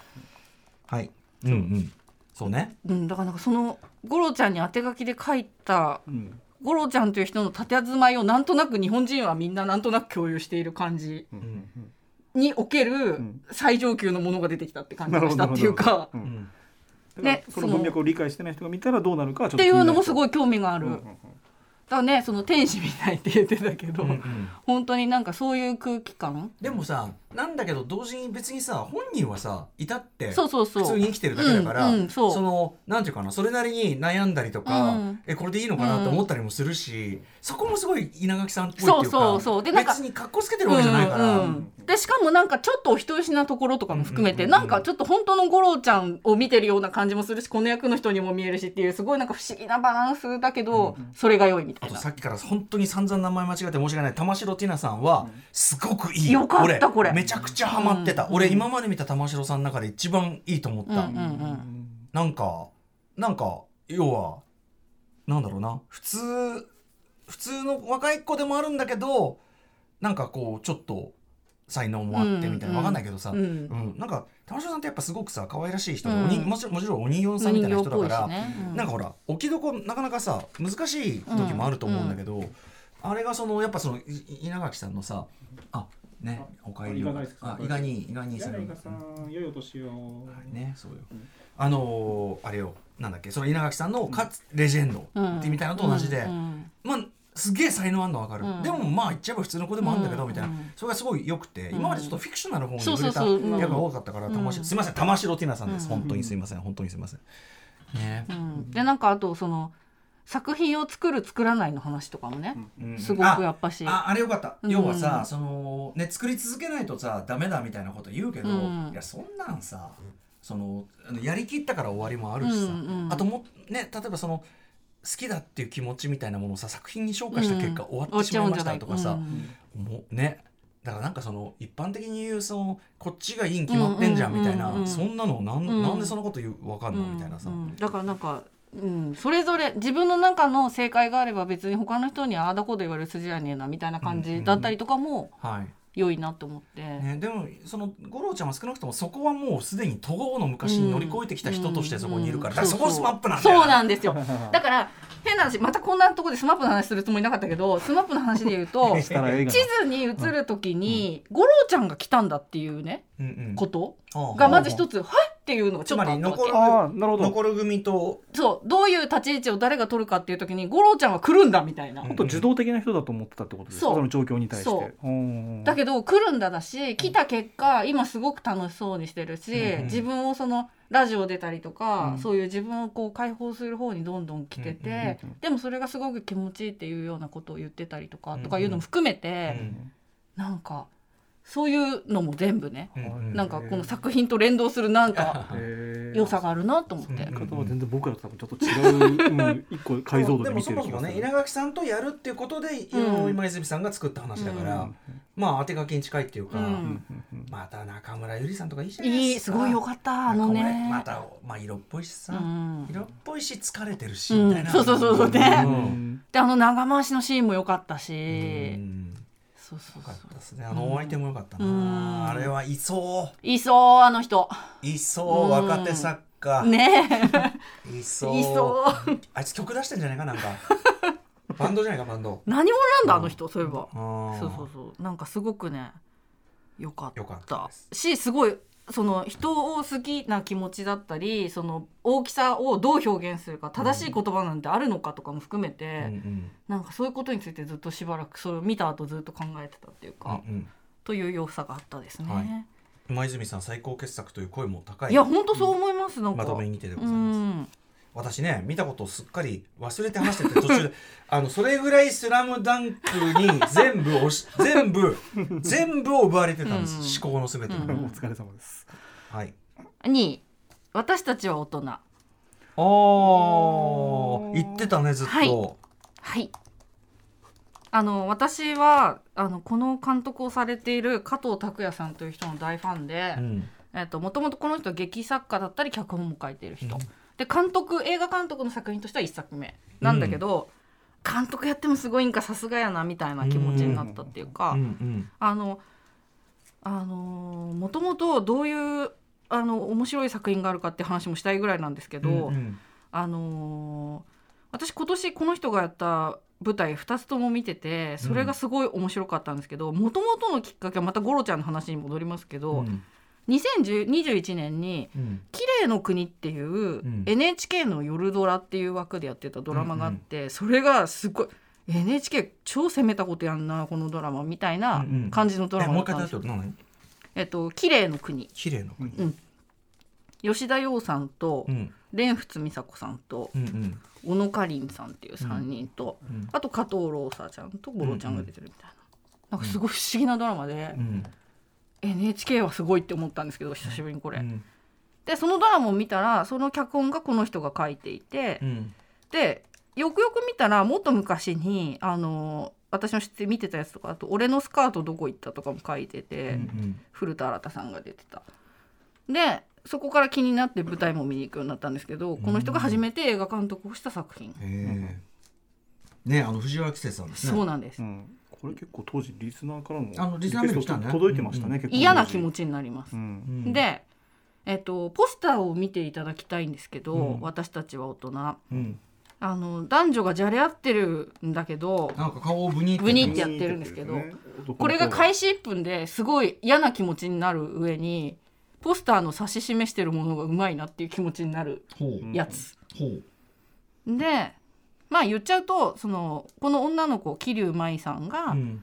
なんか親の仕送りとかでいい感じのマンションに住んでて、うん。まあちょっといい暮らししてる大学生、うん。であの藤原季節の役は演出家志望なんだけど、うん。大学卒業したら就職せずに自分の劇団を旗揚げしたいなんて言ってるんだけど、うんまあ、優しい感じなんだけどモラハラ野郎みたいなうんうん。話で、うんすごい嫌な気持ちにずっとなる、うんうんという意味のいい話、ででこのあのさっきの、えー、とそばかすもそうなんですけど「ノットヒロインムービース」っていうくくりの作品で、ノットヒロインムービーズはい、でこの、えー、と2作目もすごい良かったんですけど、2作目だけ今回入れなかったのもったいないなってぐらい全部いい。うん。えっと、2作目はですね「よだかの片思い」っていうやつ。それもねよく名前聞きましたね今年ね。でこれあの能登ヒロインムービーさん何なのかっていうと、あのメーテレとうん。ダブっていう制作会社がタッグを組んで、うん。その現代の女性の話をするっていうくくりの作品で、今3つ目なんですけど、うん。全部良かったからこれこのこのくくりは信頼できるぞっていう気持ちにすごくなっている、うんうん。全部今年なんですけどメンテ3つレメンテレがなそもそも今年映画すご多いい多くないですか？すごい。多いだしいやてかもうだいぶ前からね、メンテレそう前からねずっとといいってその例えばほら、勝手に震えてろとかそうですね。本気の印とか。印もそうです寝ても覚めてもとかもそうかな、恐ろしい。恐ろしい。なので、この冠はおすすめですっていう、うんうん。まあ大体新宿武蔵野間でやってるんですけど、へーなんかわかんないね。ブランド化してますね、うん。へーうん。だからどれもそのヒロインのうふふっていう話じゃないぞっていう感じのくくりっていう、のアートワーク何なんだろうと思って、うん。どういう気持ちになれとって思ったんだけどこのポスター、ええ見終わったら嫌な気持ちになります、藤原季節よ、うん、予告のバイブスもすごい悪いんですそう。よねこれね俺も見てびっくりしたんですよね。そう。うん。へー。そう。でそのこの加藤拓也っていう脚本映画今今度映画監督になりましたけどは基本的に嫌な話がうまい。うんうん。だからその「綺麗の国」ってドラマにビビったのもうわなんだこの話みたいな。てかさ俺に言わせれば舞台出身の人みんな基本は嫌な話が得意なんだよ。そうね。嫌な話が好きってのはあるかも。もう三谷さんだってなんだそうなの嫌なとこがうまいのよ。なるほどね。そなんでなんだろう。うで美談やると急にあれっていう。こ とそうそう、ね。えー。私たちは。ずっと言ってたよねうん私たちすごいなんかね、うん。すいませんね。ずっと言ってたのにね忙しい時期がね。しょうがないですこれは。しょうがないです。うん、代わりに初恋の悪魔が生まれたと思えば。そうそうそうなんですよ本当に。そういうことです。ええ。で私たちは大人もうなんか配信で見れるはずなんでよかったあそうですか。ねうん。もう見られます。ユーネクストうん。季節 UNEXT で見れるかな。マミマミリーの弟分 そうそう。育ったの？そうだったの。そしてやっぱすごいね役者さんってさ全部違うように。見えるそうね佐々木インマンマイのね、うん。うん。うん、年頃年なんか顔格好同じだしさ、うん。すごいことですすごいですよ。あれでも全然違うしあのあれをクレナズメだって違うし。そうね。クレナズメにも出たわ。うんはい、はい、えー1位はちょっと思い出しただけです。ありがとうございました。か何の俺何の俺なんですか？いやもうねよかったよかったよねっていうのもあるし今日曲流れてもまた泣きそうになるから、えーまず本当に。リスリスナーだからけ、まあ、こ少なくともうちの番組ではかなりの人気作です、うんうん。動画ではリスナー投票でトップですねです第2位で。ね、はい。うん、私も今年ちょっと思い出して見た時ちょっと思い出したっけ見た時ああもう今年の1位決まったなって思ったし、もうだってさそのポスターアートというかさ、うん。伊藤沙莉さんうんと池内さんがこう、まあ、一瞬踊る、うんうん。まあ見れば分かったけど、うん。もうこれ見るだけで私泣くんですよっつって。泣いた、ね。しやっぱねなんか見返してもよかったしなんだろうね。これはその特に幼いさんのはい。何かを刺激したのはどこだと思われますか、なんかうーんと1回目見た時なんかその本当に人生が続いていく中で本当に大事なことはもしかしたらそんなに気づかないようなことなのかもし気づかないような大したことない出会いで始まったようなことの方が実は大事なことになっていくのか結論結論がそういう結論だから。ああでも私はドラマティックな方が好きなのになみたいなちょっとね気持ちとしてはねちょっと思ったんだけどでも2回見たら、うん。うんでもやっぱでもこいついいしなみたいなのとか。えどっち？ああの結果の 結果の彼のね結果の彼も良かったなとも思うし。そうだよ。全然あれさ、だからさ力点の置き方によってはそうそ力点の置き方によってはハッピーエンドのうん。ラブコメみたいに描けんじゃん、うん。最初はふざけた出会い方したけど、うん。いい人でしたっていう話にもなるし、うん。だから力点だよね、うん。でも別にさ前の恋を惜しんでる話も何でもなそいうじゃん。そうそうあの自己憐憫型の話じゃないのよ、うん。俺そこがすごくいいと思ってて、うんうん。あのー比較されたやつあの話似てるって言われてたえなんだっけ？とあれあれもう森山未来さんのやつ。それが当時さあはいはいはいはいはい構造として似てるって言われてて、でも見たら全然力点が違うっていうか、もちろんそっちが悪いとは言わないけどあのー全然これそのだからいつも言ってる恋愛映画っていうのが人生映画だからさそうっていうさだってもう別れにしたってさまあすれ違い以外の何もでもないっていうかさ、僕たちはみんな大人になれなかった、うんあれだってあるけど。そう私たちは大人と混ざっちゃうんだ。うん。そうだから、うん。そうなんかそのねそのもういやおな時時とかさ、時とかタイミングとかさ、うん。は残酷な上にそこでやっぱ伊藤沙莉と池松壮亮ってこのキャスティングのねものですえよね。本当に。あの要はさあの未来の思い出でさ、うん。清水美沙さんとうんうん工藤静香うんは絶対人生では親友にならなそうだからいうんういん。と同じくあのいや付き合わねえそうそうずっと付き合ってたらこの二人大変だったと思うよみたいな。なんかいる世界違うじゃんって、うんうん。だからこそね。そう。だけどその一瞬ご縁があってっていうなんつうの儚い感じ。でもそれは人生のね。そう。でそれを否定するわけでもない。そう。であんなこともあったよねでしかないんだけどでもそれがさその人の人生を形成して、うん。その人を形成していくだからちょっと思い出しただけがその人のそう。人生。そのいい、よくあの時みたいなちょっとポッて思い出せる。別に恋愛じゃなくてもいいんだよね、うん。あの時あそこ行ったなとかさ、そうそうそう。あの毎日あそこ歩いたなとかでもいいんだけど、ねそういうこととかさことですよね、なんか繰り返し繰り返しがすごい出てくることによって。俺あの作劇めっちゃうまいと思うんうだよね、ん本当繰りに返しの作劇って結構あるけどそれがかなりうまくいってると思う、うん。あれあのさパタッ。うん。パタッ。パタッ。パタッカのさパタッカの右右パンよ、うんカメラ右パン右パン。ベッドのね。右パン右パン右パン。そこからね。そう。いやだから本当にあのこういうこういう結論の話にしてくれてありがとうというか、あの私その松井大悟監督作って言った時にちょっと大丈夫かなって一瞬思いました。それはねえっと例のね。みんな言っていたとそうみんな言ってたみんな言っていた。あの、あの尾崎世界観さん来た時もさ、うん言ってましたあのとにかくあの今までのあれはやめろと。あのあの余計な飛躍みたいなのはやめろっていう、だからなんかあれをそうしないでくれてありがとうだしそれのおかげでなんか私の人生の一本にマジでなりましたっていう気持ちでもすごくあるっていうか、松井さんも複雑な気持ちだったんだ変な思い方してすいませんみたいなね。なんだけどいやでも本当にこの形がすごく最善っていうかもう完璧っていうか、うんうんうんちょっと話したいです僕も。あちょちょっとあえっと誰ですか？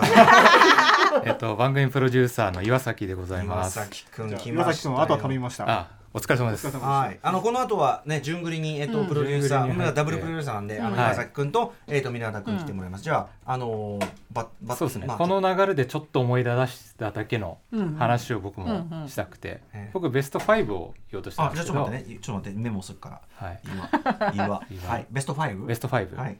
で5位がちょっと思い出しただけ、うん。うんで4位がこれ今日まだ1回も出てないんですけど、カモンカモン。ああよかったよね。いや全然いいですよ。うんいいですか？うん。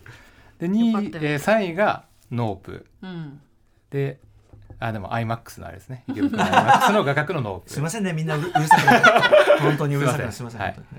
で2位が「スラムダンク、うん。はい、で1位が「窓辺にて」なんですよ。あああ気が合うね。はい、なんでちょっと幼幼いさんいるタイミングでちょっと入ってきた方がいいかなと思っていて。幼いさんと放送中のさそこで話しすぎてるからバイブス バイブスバイブス合いすぎなんじゃない？人生相談を幼いさんにめっちゃしてるんで。いやいやいや。いやでもちょっと思い出しただけは良かったですね。よかったよね。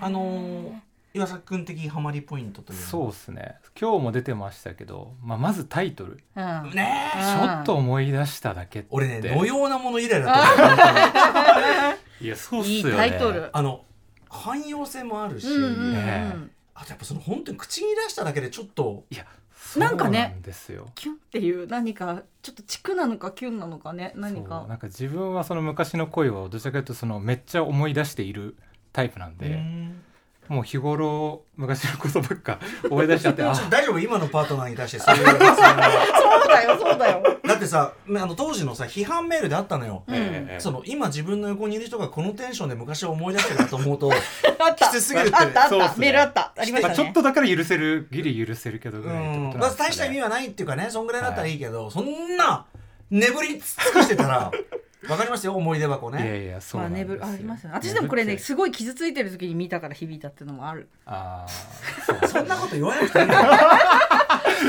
いやもう今元気にやってるから大丈夫です。そんなことまで開示しなくていい、はい、でこのちょっと思い出しただけだと先ほどその日比さんもおっしゃってましたけど、うん。その街とかうん。物にうん。その思い出ってそのこびりついてるといううん。か、ものがめちゃくちゃうまく描かれてるなと思っていて、まあ、例えば高円寺の高架下のあのダンスするシーンとうんか、で食べ物で言うとその山本さんもさっきおっしゃったケーキだと思うんですよ新ね。宿だっけね。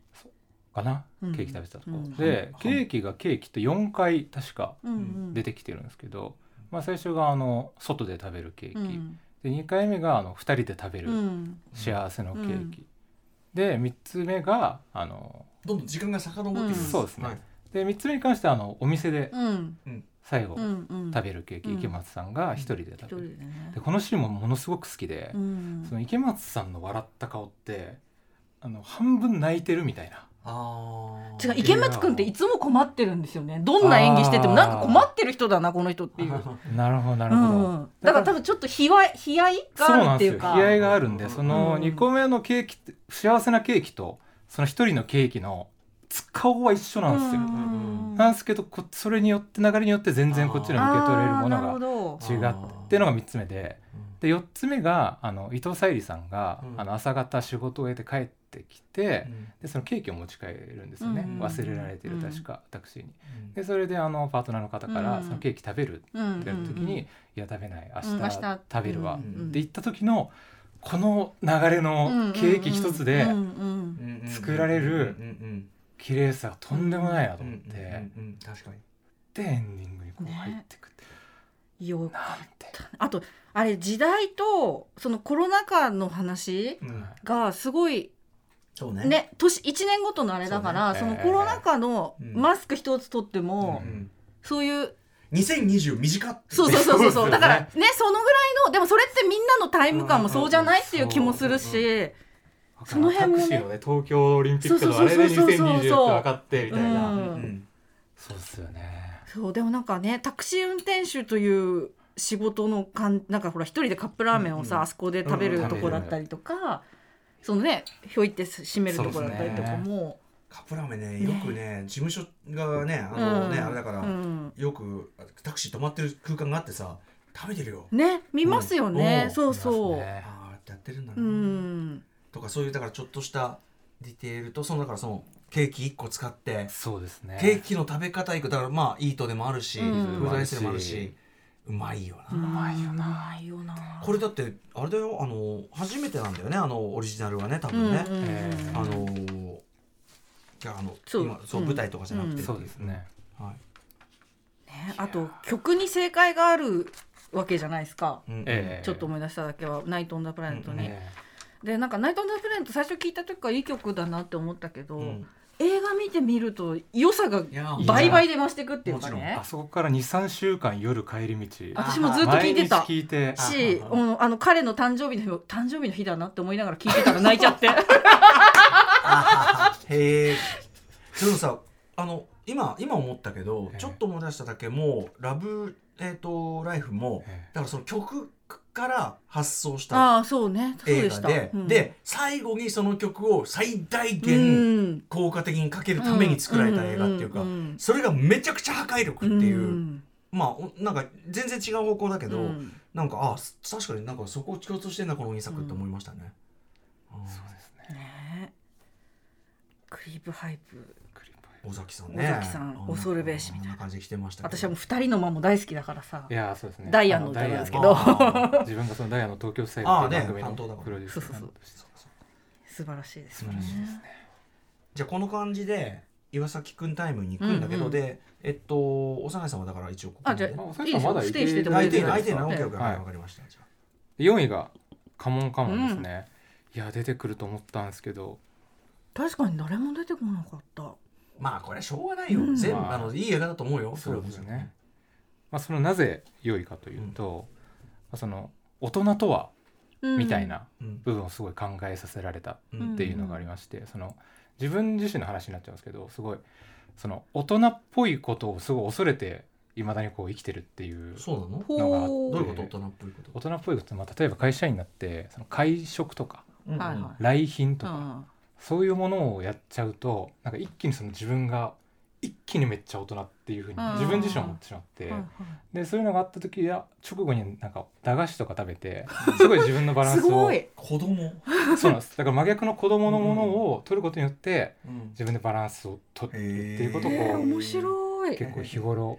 えそんその分かる気もするけどあえて聞くけどそのなんでそんなに大人？なんでなんですか？抗いたいんですか？それはいや抗いたいわけじゃないんですけどなんでなんですか？ねそう言われてだか？らそのカモンカモンもそのここまで自分が心打たれたっていうのがまだ自分の中でその見えきってないっていうのがあってただそこの自分の部分をを描いてくれているのか？もしれないあのっていうモー・ウェインクスの彼はさ主人公はさまあある意味こう別に家族いるわけじゃないし、えまあなんていうか？な大人に組み込まれきってないまああの男の子と、うん。こう割とフラットに交信できる感じの、ええまあ、立ち位置のうん。えそうですね。人ではある。モラトリアムとは言わないけど、まあ大人社会に組み込まれきってない感じええ。えの人ではある。でそれはでもある意味パートナーとかに対してはちょっと問題があるえそうですね。人なのかもしれなうん。いとも思わせる。うんだって結構そこのホアキン・フェニックスに対して自分がこうつながる部分というか、うんラジオまあ、そのラジオマンですし。あそうね。そうだった。そうなんですよ、んそこで結構心ががっつり持ってかれたっていうのがあるかもしれないですね。あそこでさあの男の子とじゃあ楽しく交流して、えああいうこうまあある意味無責任な大人だからうん仲良くなるみたいな、まああるじゃん。うんそうですね。でもさ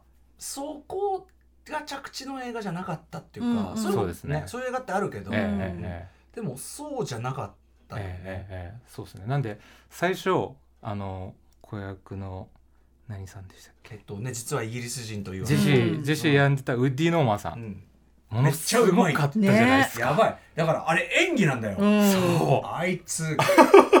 あいつ怖え。あいつ俺最初ちょっといけすかねえなぐらいなちょっと思ってたんですよ、うん。ちょっとイラついちゃうなそうだとかね。あのねリスナーのあれでもあったけどイライラするってね、うん。言ってる人も結構いたけって思ってたんですけどやっぱその彼と一緒にこう生活をしていくホアキン・フェニックスの目線を通していくと、うん。やっぱ彼と過ごすことによってホアキン・フェニックス自体がどんどん、うん。まあ、変わっていっている、うん。うん。っていうのを見てそこであなんか自分もその、まあ、最初の段階でそのイライラしてしまったことに対して、うんそのまあ、子供と触れ合うことによって大人の違う部分が見えてくるみたいなうん。のが感じれたのかな、うん。うんうんところなんですかうんね。うん。うん。うん。いやあとなんかあの精神的にやばくなりそうな時になる時の対処のさトン指のトントンみたいなうん。こととか、分かってるといろいろ救いになるんだろうなみたいなこともすごい思った彼はさその男あれはさお父さんがね、うん。あのママクネイリーさん、うん。あれが彼がうまいからさ、うん。あのあのあのさあの回想が切なくない、うんいやそうですね。楽しかったお父さんうん。だったのにっていう、なんかあれがまたな、うん。あの一瞬でもき爪痕残すなんだっけスクート・マクネイリーさんか、はい。あの人もいいしねね。あとあえての白黒。白黒。白黒ヨーロピアンビスタ。だってしかもあんないろんな土地で撮ってたらいろんな土地の色を見せてあげ見せたいところを白黒でやってるかっこよさね。そしてエンディングドロールでねうん一箇所だけ色がいやつくー。本当ですよね。あれはちょっとね胸を打たれますね。ね。いや まあ、あのインタビュー子供に対する、うん。まあ、のインタビューうん。をあそこの合間合間にうん。入れることによってのマイク・ミルズさんはねとにかくそのあのいろんな形のその家族でもそのいわゆるその元からあるありうべき家族の形ではないえその家族のうん。それいいじゃんっていうことを描いてきましたけど、うんまあだからそのなんかそのなんだろうねわかりますよ。僕もどっちかっていうとそういうふわふわした大人だからあのすごくわかります、そこうん。そうでした。うん。よかっ最高でした、たね。マイク・ミルズの中でも僕は一番いいと思ってます、そうです僕も一番好きでしたね、いやいいですよだから、うん。たまたま。たまたま。たまたま出てこなかった。たまたま。うんだけです、ね、たまたま弾が当たんないことってあるじゃん。そうですあのパルプフィクションのととジョン・トラボルトみたいな。たまたま。当たまたま当たらない。そういうことってあるから。そうですね。うん、ありがとうございます。でノー3位がノープ。うんうん。ノまあノープ結局みんな好きじゃん。いやーあんな変な映画なのね変なでもあの池袋で見たから出た。ですね。やっぱりそのレーザーマイクスアイマックス GT の GT はい。すいません。うるさくてすいません。すいません。1.43対1 いや僕があの、まあ、上に何かがいるじゃないですかずっと、うんうん。でその上に何かがいてこうグググと IMAX 画角になってその映画館でこうなんですかね初めてじゃないんですけど、うん。まあほぼ初めてみたいな感覚でこう、うん上を見上げたんですよ見ねうんうんでその時にうわ映画の中に入ってるわ。っていう感覚になったんですよ、僕も。はいあの感動がはい。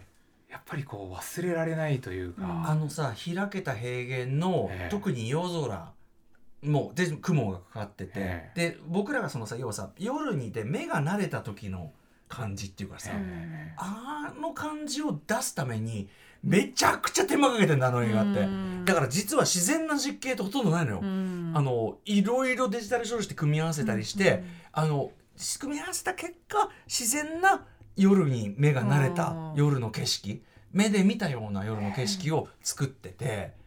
でさまずその時点でどんなことしてくれてんだとえジョーダン・ピールよと。面白いことすんなだし。そしてそのねやっぱあの画角その見上げるもそうだし、スペクタクルであることっていうのがしかもそこにもう一個ねあんな哲学的な命題というかでさ、すね。まで入っててでもやってることは超バカじゃん。そうですよね。だってさいやいやいやビシャビシャビシャガチャガチャガチャ何汚ねえな汚ねえな下ネタだよあれだって。そうですね。あと、ねあと死ぬ場面とかのもうさ身も蓋もなさ、うん身も蓋もないのはすごくうわー嫌だー嫌だー最高でしたね。あと突然現れるあのねネットネットあのニュースのさあいつがさ、うん鏡張りのヘルメット。なんだお前ってる。なんなのみたいなそうそうあいつのバイクでドゥン。ねえよかったです。変な映画だけど最高でしたねなんか楽しかったね一回見たいっすね。だからさあの今回ねバルトナインで今回えの玉古映画祭もやりますけど、まあ、池袋さんともね散々話題にしてるんでいずれもしやるならノープでしょうなそうでしょうね。でしょうね。はい、で2位がスラムダンクですね。うん、これは世代？これは世代？いやでも僕はだいぶ後からで。そうかそうか。そうだよあの小学生の頃にあの夏休みとかに再放送が一気にやっていたあー再放送世代アニメうん。アニメから入りましたね、再放送世代。そこから中学生とかであの漫画が回ってきてへ授業中とかにこう回し読みをしてた。はいはでそのまあ先ほどもう皆さん話されてるんでそんな話すことはないですけども僕も幼いさんと一緒でそのりょーちん大好き。いあマジか。りょーちんと同じ髪型 同じ場所に銀のピアスえ？してた。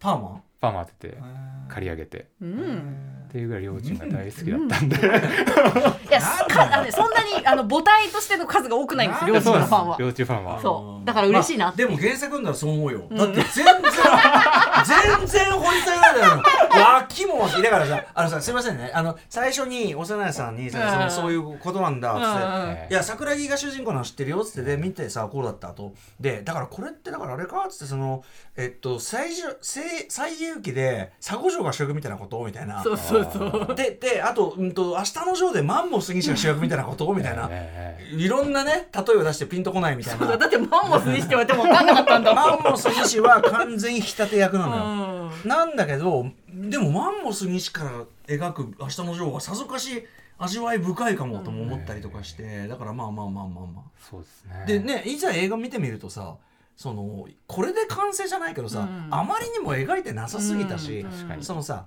ムードメーカーであることは、うんうん。それはさムードメーカーって大体さ、うん。頑張ってるじゃん。そうそうそうなんですよ。気を使ってるそうなんですよ。ただ明るいバカなわけないじゃん。そうなんですよ。りょーちんがクールだったのにもね。そうそう理由があったんですよ。それもあるからそれは逆にだからそう一回りして、そのあの夜あやさんと話した時に、うんうん。え全然余裕なんだと思ってたって、うんそれってすごい俺ああいうの好きなのよ、うんわかります自意識が、うん。外から見たらそう、うん。これ自意識でがんじがらめになってる人が、うん外から見たらそうじゃなかった、うん。あの全然話違うけどロミーとミシェルの場合っていう僕はいつも挙げる上で自分たちはいけてない青春だと思ってたけどえっ？つって私は、うんあなたたちがもうずっと羨ましくって楽しそうだったし、って。うん。って。言ってるその人もまた別の人から見たら違うように見えてたみたいな、だからそういう瞬間ってすごくいいなと思ってて、あそこだから好きすごいいいシーンですよね。映画の中で、本当に。うん、そっか両チームファンとしては。じゃあはもう何目が痛くなるほど。いやもう本当に。仕事をや休むほど。休んでない。行きましたけど休んでない。休んだらと言われるほど。休んだら休んだらと言われるほど。おさらいさーみたいな休んだらと言われるほどなって。羨ましいよでも逆にね。そんなのはね。そんなことはさいいと思うわそれは最高でした最高でしたなまあみんなが認める。ただそうだから僕はやっぱりそのなんていうかなこう勉強力とね、うん。そしてその共感力を持って、うんうんそのビーンまで行きましたけど、でも本当に本当のうん。その年月を経たフうんうんうん。ァンの感動はやっぱりそれは味わいようもないからうん羨ましく思いますよそれは。なるほど。なるほど。まあでも同時にさ昔からのファンだから目が曇るっていうかね こともあるやもしんないから。いやまあそうですね。そうね。はい。吉原市でございそれはますもちろん吉原しれないですね。確かに。1位窓辺1位窓辺にてですね。いやもともと今泉力也さんの作品が好きでう、ん。街の上で見て、うん最高好きってなってさだってさすごくない？1年経ってんのにあの去年はそのわ若葉龍也さんがベストガイだったんですよ、そしたら青くんってみんな、そうですね。青。青よ。であそんなことある、いや本当ですよ。役名で呼ばれてさもうマイティみたいなことだからそうねさそうね。確かにニックみたいなことだからさ、うん。うん。埼玉ラッパー愛されてますよ、うん。いやそうなんですよ。で、で今年その、まあ、自分の中でその街の上でをさらになんかこううん。超えてきたうん。なあみたいな、松村がね言っちゃえば軽い作品だからさ、うん。それは、そうですねだからその今泉さんの作品でどこが好きなのかなって言った時に、やっぱその登場人物がその成長しすぎないというか、そうんなん確かに。かこう自分からあまり切り自分から切り開いていくっていう感じがうんうんなくて、まあ巻き込まれ方というか、まあ、周りの人との関係によって物語がこう、うん進んでいくっていうのがすごいうん。好きで、うん。うん。なんかその自分もどちらかというとなんか近い感覚がものすごくあって、うん。なんかその自分の生活すごい地続きなうん。感じがするんですよね。今泉さんの映画が。うん。なんですごいしっくりきてるなっていうのもあり、うん。でなんで第1位かっていうとうん。これもすごいプライベートな話になっちゃうんですけども、その幼いさんには前言ったことあるんですけど大丈夫これ。大丈夫。本人が言ってるから大丈夫。あもう全然大丈夫です、その過去その僕が不倫をされたことがあってほさそのパートナーの女性がその結婚してる男性と不倫をしてた。うはあ。ど同時に。同時にですね。はあ。もうほぼ結婚するかみたいな感じだったんですけど、えでそれが発覚したことがあってすげえなそれ。そうなんです。であそれをその構図って意外と、うん。そうか。いやそうです。意外とあるあるんだと思うんですけど、うん。でその僕のずっと心の奥底に封印をしていてたんですねね。数年間結構な期間っていうのがあってでこの「窓辺にて」を見て、まあ、今回そのテーマがその手に入れることうん。でそれを手放すことうん。みたいな部分があってでかなりその何ていうんですかね救われた部分があったんですよ、うん。ずっとそれを考えのようにしてたそのまあ昔の彼女に対しての思いとか、うんうん彼女をまだ自分の中でこう自分のものにしてたのかな、うん。みたいな。したいと思い続けてたのかなとうか、ん。でそういうところすごい考え直す機会になりまして、おそうなんですよね。どうどういう影響の受け方をするどういう影響の受け方？なんかどどの部分とか？ーうんうん。ああそうですね。で、まあ、その本編ももちろんそうなんですけど、うん。まあ、最終的にそのあの玉城ティナさんうんの彼氏役の方が、うんその稲垣吾郎さんうん市川さんでしたっけ、に対してその一番キモいのこの人っすよねみたいな話があるじゃないですか。うんゴロちゃんと思われる、うん思われる。人がねそうなんです。でそこまでのもちろんその不倫してるけどその悲しめないとか、うんうん。怒れないみたいなうんうん。ものがあっていろんな人の絡みがあって、うんうん。いろんな感情の動きがある中であれを最後にこう持ってこられることによって、一気になんていうんですかねこう客観視をできたというか、うん自分のことを含め、うんあそこでパンってこう弾き飛ばされたんじゃないですけど、こう一気に上からこうあの作品自体自分自体を見ることができて、彼が言うからだよね、まあそうねですそれはある。あれは彼が言うからですね。うん、あの説教じゃないってういうんさ、うん。素直に思ったんだよねっていうのがバンって出てるっていうか。ええいやそうでしたね。なるほだから思わぬ人の思わぬ角度の言葉に救われることもあるし、どうんねあと自分じゃなんていうかな自分がやったことが直接自分じゃなくてもなんか足しになっったうん。時もあるというとか、えなんかそのその成長じゃないって言ったけど、うん。でもまあ何か変わった。えうん。うん。何か多分いい方に、うんみたいなぐらいの何か、うん。そうですね。今泉さんって、まあ、常になんかそんぐらいっていう。か、うん。ええそうですね。何か。距離感がねそのぐらいの距離感だからそのうん別に解決したわけじゃないけど、うんうん。ちょっとまあ、うん、なんかちょちょっとちょっとだけ笑って話せるぐらいになったかも。そうですね。そういうことですね。うん。うんうんっていうのが感じられて、まあ、僕的にはすごい救われあた。あそんなことか。なるほどななんというなんていうかなんというフィット。そうですね。でも映画ってそういうことだよね。うん。そのさ、あのさ、まあ出会うべき作品に出会うべきタイミングで会うと、これだからもっと早かったりね、うん。傷口がもっとなうん。生毛だったりしたらきつかったかもしれないし、っていうさ、この時にこれを見たからうん。ビーンってあるもんね。うん。そうですね。ビーンでしたね。あとやっぱりいろいろみんな考える余地がある作品だから特にね。窓辺にては特に特にそうです。そうね、うん。誰がいいでもあるよ。そうだから本当に、うん考える余地が、うん、本当だね。なんかバランスとしてこうですって打ち出してないだけに、ね。因果関係の話じゃないから、うん。因果応報の話になってないから、うんうんそうね。だからあの二人が最後どうなったかだって逆にどうどどうとでも受け止められるていうか。さかあのさあの稲垣さんとうん。中村ゆりさんの、うん。まあ、夫婦が、うん。えあのエンディングの時点で、うん。あの夫婦がうん、どういう結論出したのか分かん分ないか。んないじゃないですか。そうそうそう。離婚してるかもしれないし、うん。でもうまくやってるかもしれない、どっちとも分かんない、うん。ね？だからそうそう。そんぐらいではあるよね、そうそう。そうですね。だから受け取りようによっちゃこんなにこんな感じになったんだからうまくいくんだよって思うこともできるし、うん。うん。そのまま終わってたのかもしれないし、ね。とも思えるしっていうぐらいのやっぱバッファーがあるっていうかね。そうね。余白がすごいある。っていう、うんうん。私はもうセリフも良かったですね。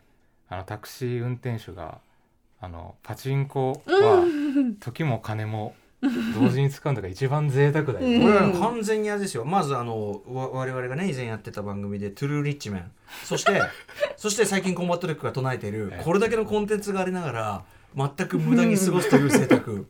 まあそれと同じ理論と言いましょうか。そうですね。あれ本当にパチンコ出ちゃったんだってあの時。あそうなあらしい。当たっちゃったの？ゴロちゃん普段やんないから、え本当に？らしい。本当に当たっちゃったってこの間ラジオで言ってすげえそうなんだ、た、うん、あそう。らしいですよ。へえ。でもなんかあれをなんかそのまま隣の人に「はい はい」みたいな感じにするところとかもよく よかったっすよね。ちょちょっと受け取れないっすよ。そうですね。いやだからその稲垣吾郎さんのあのキャラクター自体がその自分で所有することにまずこだわりがうん。ないんですよね、きっと最初から最後まで、ううんんっていうのもああいうとこで出てて、うん。そうね何事にも執着がないという感うん。じに見えるけど、うん。そうだねだし他の人から見たら全てを持ってるよよううににも見える、ん。そうね。ん。であんたそんな持ってんのにもったいないってなってんだけど、うんでも本人からしていや うーんいや。いやいやいやいや全然そういうことじゃなくて、うん。ごくごく自然にこう来ました。う、んうん。一番やばい人かもしれない。やっぱしね。そうで、すね。うん。ですでもあの人はああいう人だもんね、そう人ですね。でその普通だったらそんなことを理解できるかできないかっていうところやっぱりゴロちゃんかって思うと理解できちゃううよ。うな気もしちゃう感じもやっぱりもうね。すごいバランスっすよねそうそうそう。あれねまあだからやっぱりその五郎さんありきの企画だから、うん本当そうなんだなっていうのがやっぱり。うんじゃないとなんかもうちょっと納得できない気もするんですよ。ね。あの人の人となりが。ええ。でもさそこが今泉さんやっぱその五郎さんから発想して作ったとして、うん。でもさほらエキセントリックうんうんうん。にするのはまあ行くじゃない、まあそれもいいけどさうん全然さ、うん。それこそ13期の資格とかそうだけど、でもそうじゃない。ね。うん。本当に稲垣さんのもっと本質っていうか、いやこの人自然にこうなんですよねっていそう感じとかも含めてね。でもなんか事前の打ち合わせみたいなのはほぼ時間なくてできなかったみたいな脚本を書くにあたって、うんで稲垣さんとほぼ話さずに脚本書いてであれっていう、うんまあ当て書きを超えたような、うん。うん。そして本人も自分の素に近いと言っている。うんうんうんいやそんな気もする。うん。うん。うん稲垣さんお元気でしょうか？いやーよかった。よかったいやでも岩崎君そんなそうか。そそそそんな。でも映画は人を救って救いうやってことだ本当に。そういうことですね、すごい気持ちが軽くなそってセラピー効果だね、そうか。それは大変だったね。てか皆さんなんか大変なもうさ確かに確かに、ねえ。映画と人生が直結した話ばっかしてるっていうね。今ねね今のターンそうねだね。いやあのお二人がね。私ついぞそういうのはあんまないんでなんかへえっていうはい 感じで聞いてますけども。そうですか。じゃあそろそろああのもう一人の箕あじゃあちょちょっと待って箕輪田 T がえどういう答えじゃあえあこのままあこれ一緒言っちゃっはいはいじゃあはい。はい。み箕輪田くんです。こんばんは。小鳥。大鳥皆野です。箕輪田くんはもうこれがあっと驚くね。もうどぎもどぎも抜かれるんじゃないかな。どぎも抜かれる。そう来るかいっていうのをあ。いきますよ。え？あ僕はじゃああの歌丸さんとかリスナーの皆さんと同じで、46今年そうよ、ん今年ウォッチメンで扱った作品の、うん。今年公開作品からベスト？5、あ5だ。5作と5で、もうねもうだって何時ですか？もうわ今お2時。2時。に回るところですね。参ったな。夜も更けてまいりましたってか真っ暗ですね、うん。まあでもちょっと目覚めましたよさっきので。すいません。俺あんなあんなエピソード持ってないけどなまあいいかいきます。第5位。はい。七人楽隊。おおそうきたおかいやでもまあまあまあまあまあちょっはい。とね、確かに。第4位。これはもうあれですねちょっと言うのも恥ずかしいぐらいあるんですけど RRR ですね。別にいいじゃうん。んいやだってもういいか。で3位奈落のマイホーム。おいいねいいな2位神は見返りを求める。わこれはもうもう僕はねこれ入れざるを得ないですよ本当ね。うんよかったよかった。それで1位。こんにちは私のお母さん。お意外だったぜいやいやあのねこれは最初からね箕輪君ずっと言ってるんだよね。そしてチャンピオン枠。チャンピオン。チャンピオン枠。トム・クルーズの映像ですねこれ1位は。トム・クルーズの映画じゃないで映像。しょそれ。映像。映画じゃないでしょ。これはだからあのミッションインポッシブルデッドレコーディングのあのメイキングととかかあとそのあの服用機に乗飛行機にあ乗ってのヒヒットありがとそうう、ヒットありがとうと最高のか、あと、やつね。あれですよ、あの、またトップガンマーベリックロン、あの、ロングランヒットみたいで、スカイダイビングして、仰向けで落ちながら、ん。いや、みんなありがとうっつって、皆さんのおかげでいい、いいろんな人に見てもらえて嬉しいよっつって、うん。バイバイっつってヒューって下がっていくっていううん。映像があって、まあ、その話はまた置いときま、渡しますけど、最高の映像だった。第5位です。でもクルーズの映像がチャンピオンですね。チャンピ映像すべて。で七人楽隊。これはやっぱ、はい。これもねちょっとあのリスナーの目からのリスナー枠で確か当てた気がするんですけど。僕はね実は新型あのえっとフィルメックスですね。どあの部門別で違う部門別であの顔ベスト顔部門っていうのが。ああはい顔部門っていうので、えっと、七人楽隊稽古におけるラストのサモハンのわ顔かります。わかります。あんなそれこそさ今まで映画見てきてよかったってね高橋洋二さん言ってるけどじゃないけどこの顔のね。年輪みたいなね。ね。だから僕大好き七人楽隊それは。サモハンねやっぱ深み増したなサモハンってね。ちょっと全全然年下なんですよ僕の方がね、うん。オムニバスだからねいろいろありますけど。思いますやっぱジョニー・トーがプロデュースで、まずそれだけで信頼できるじゃないですか、うん。で僕はまあでサモハン ユエン・ウーピンリンゴ・ラムとかいっぱいいますけどやっぱ僕はね男たちのバンカでガンアクションにええ。ずんドンハマりした人間とやっぱツイハークの名前があった時に、えおツイハークだって嬉しい半分とうーん大丈夫かっね香港のスピルバーグって言われてたのそう、うん。ね、でもん？ツイハークか。このラインナップでツイハークやや不安だなと思って、ツイハクね最後にね。そう。香港のスピルバーグですよ で今やねスピルバーグはスピルバーグはそのねウエストサイドストーリー。サイドストーリー。そして今度フェイブルマン。フェイブルマン。ね、堂々たる。もうもう今やもうなんていうかな。現代におけるなんていうかな映画、ね最もたね美しき映画の形の体現者ですよ。で次はブリットンのリメイクなんてそうですよ。ニュースもありましたね、あだいぶ60年代ついてるみたいだけど、っていうのに対して今回の追白の最終話 深い話、深い話。タイトルがまずうん、深い話。とにかくあの俺の出てきた師匠真面目にやってください。そうそうそうそうそう。今までのいい話なんだ。でも歌川さんと話しててね、うん。その最後にがあれだったからウェットになりすぎずトータルとしてはやっぱバランスいいのかねリンゴラムがねやっぱり遺作があれだからそうだしあれで終わればいいねいい映画だねだけどそんなねあとさ香港人そんな甘くねえよと。そうそうそうそう。その中国に押されて大変で もう失われく香港それそうかもしんないけどだからって。ウェットにねね。通すことはねえぞと、うん。なんなんぼでっか？みたいな。そうそうそうそうそうそう。そうだからねあのしたしたたかな香港人みたいなところの本質を見るようでもあるよね。そうそうそう。だから、まあ、け稽古もいいし会期とかもいろいろいい話とあったけどやっぱ最後の追白のうん。がまああえて僕はオチをつけたんだとね、まあ確かにね。思ってもいますね、本当にひどい最初本当にひどい最後。あのでも新型俺すごい良かった。最高ですよ、うん。これだでであのねリスナーのリスナーメール気づいた。僕がこんなラインナップなのに気づ知らんかったってちょっと自分を叱責したぐらいですこれはね。叱責。このラインナップが連なっててうん。メール来るまで気づいたらちょっと一応毎週ちゃんと映画 .com でこう、うん。見てはいるんですけど、まあね。気づいてなかったと思ってこれはちょっと自分の戒めを含めて見れてよかった、うん。心理学で、皆さんありがとうございます、で RRR これはもうん。う面白い。3時間ずっと面白い。面白い。あと SS ラージャマウリ監督に会えたら嬉しいっていう。個人的な監督。2回も来てくれて歌っぱ覚えてくれててね。ね。嬉しかったですね。ねお越しいただいた監督っていうのはなかなかね。そうはだアトロクになって初めてのその外国人督。ゲゲストでしかも生で、うん、生ゲストだからそうそうそうそうそう。で2回目も来てくれて、でもずっとね頭から先までずっと面白いからなんかあんこが先まで詰まったたい焼きみたいなね、確かに。そう。エンディングの瞬間までね。そうそう最後まで最後まで。本当最後までね監督も踊って歌って踊って、あとさラージャマウリ作品ってさとはいえさ本編の終わり際の潔さ。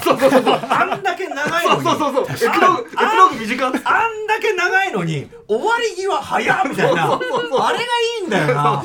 サクッ。うん、と終わりますよね。あのーバーフレンでバーンで終わるのもそうだし今回のさよしじゃあ、あのー俺は G 教えてくれ。そっかよし分かった。ドーン。うんそうそうそうそう。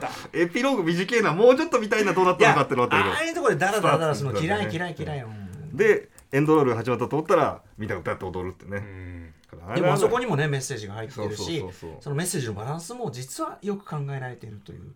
あのちゃんと皆さんが懸念されているそのヒンドゥー宗教主義みたいなものってもうちゃんと距離取ってる、ね。さすがですよそれは。面白いしバランスも取れてるし伏線もあってちゃんと。勉強するとすまたさらに深みが分かるからね、あそうかあの二人の出身地。あそういうことかみたいなね。やっぱナートゥダンスのねあのいつ見ても気持ちいい、でもさみんなあそこ楽しいのはもちろん楽しいシーンだけどでもあそこ怒りのシーンでもあるからね、うん。怒りの怒りのナートゥダンス。あれは完全にドラゴン怒りの鉄拳だよ。あそうですね。うん。うんそのあの本当に植民地支配とかなめ腐ったその民族差別に対する完全にプロテストシーンだから。なめんじゃねえぞってねそうそうそうよかった。素晴らしかった。ですね、まあ、これはもう、ね、あんまりあんまりあのいい意味で語れるところがないのでねお願いしましそんなことないでしょ別に。次。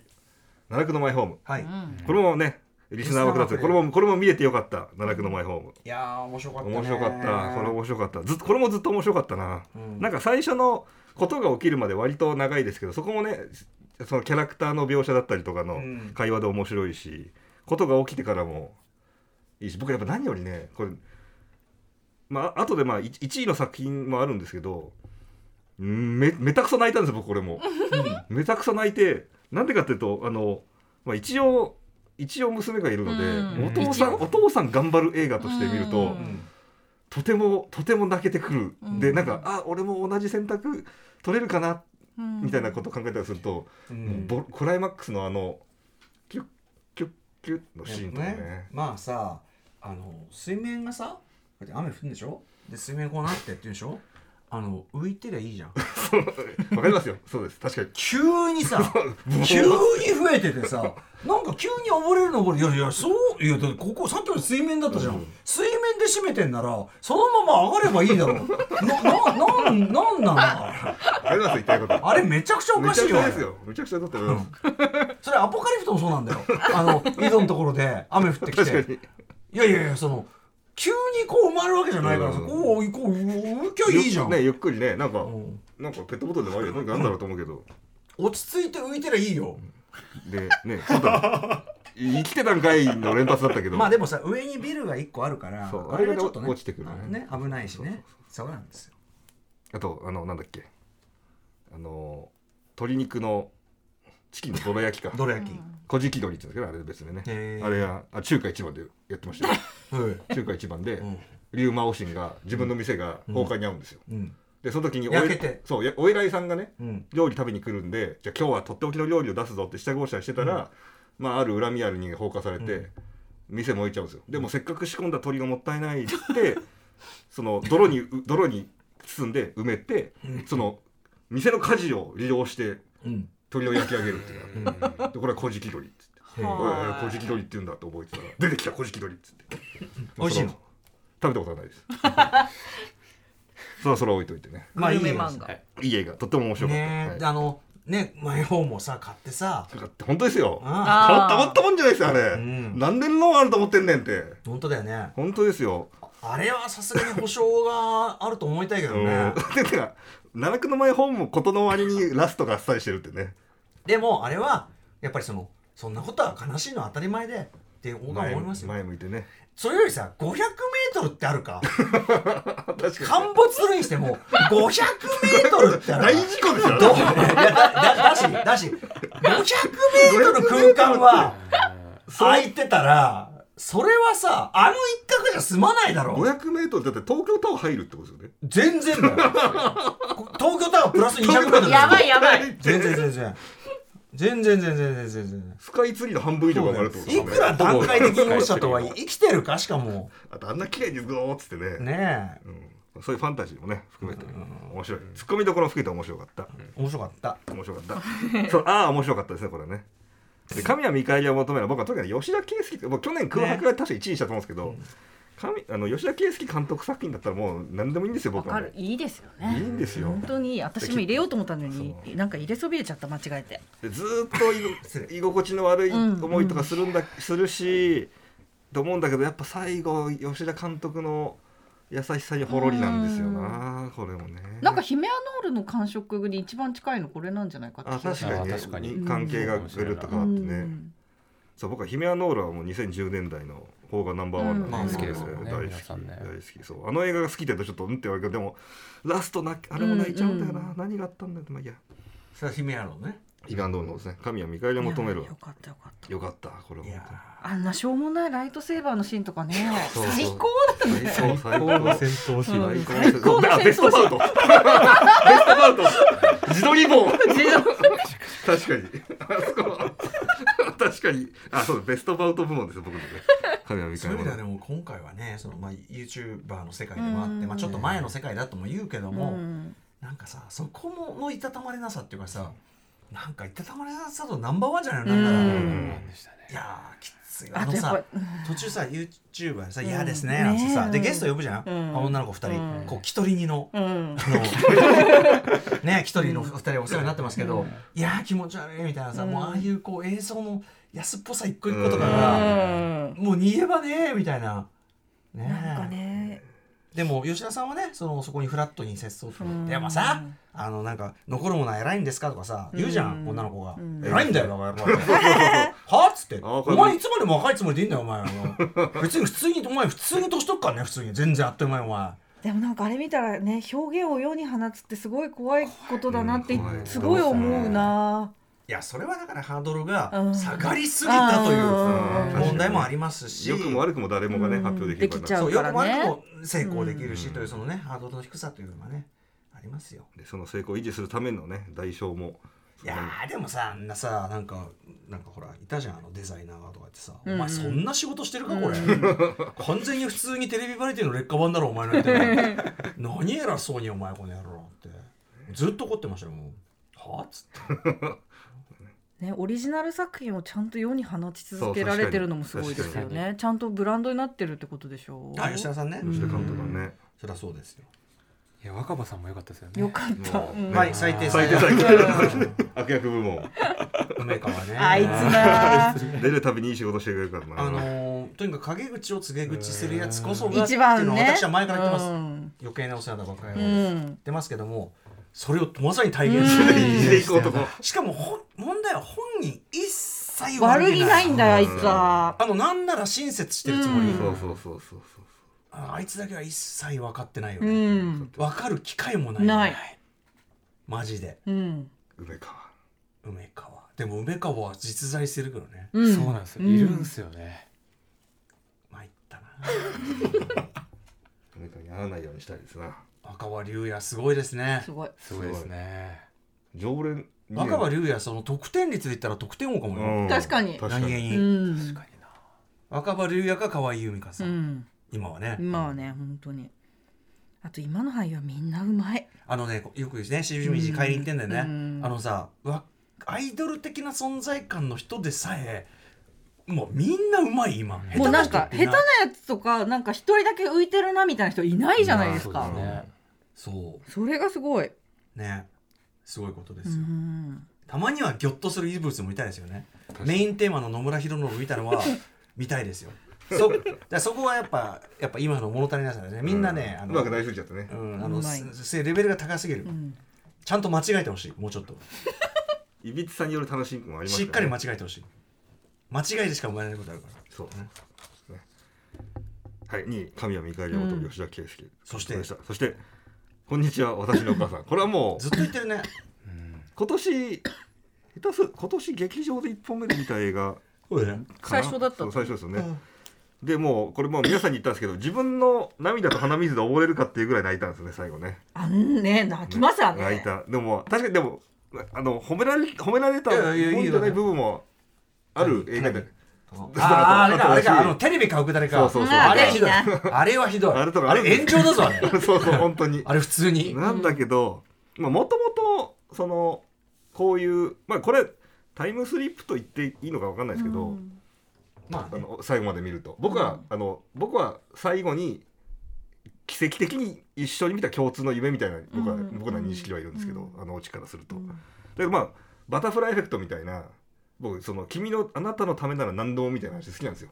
で自分は消えてもいいから、うんあなたが幸せになってほしいみたいな映画が好きで予告の時点でそうだそのアプローチだったしあと興行的にもその去年の中国でめちゃめちゃヒットしたってあれがあったんで、そんなのが来るんか日本にっつって。うんで注目してって見に行ってでまあそれでこう思っていただから一応仕掛け上の話の大どんでん返しがあってあそういうことかってあったしなった瞬間にこれまあ僕もさっきもと同じなんですけどまあ一応娘がいるんでこう確かに親だったら子供がこ子供がのその気持ちを分かった上で演じることあるなと思って、なんかその瞬間になんかこううーって母ちゃんってなっちゃいましたね。あと 親であり。ね親であり子でもあるのでうー母ちゃん俺がいろいろ嘘ついた時とか分かってたんだろうな母ちゃんの時とかいろいろ考えるとうーっつってもあと純粋にお母さんと遊べるよとか羨ましいうなとも思った。そうそうそうそうう。ん。あ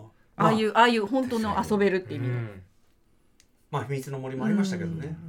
でなんか最後にそのジアリンさんのあれあのもうのろくて文字のあれで、うん。つい忘れてしまう母が母にも少女の時代があったことを忘れてしまううんあの見た時にそうだよなーっつって。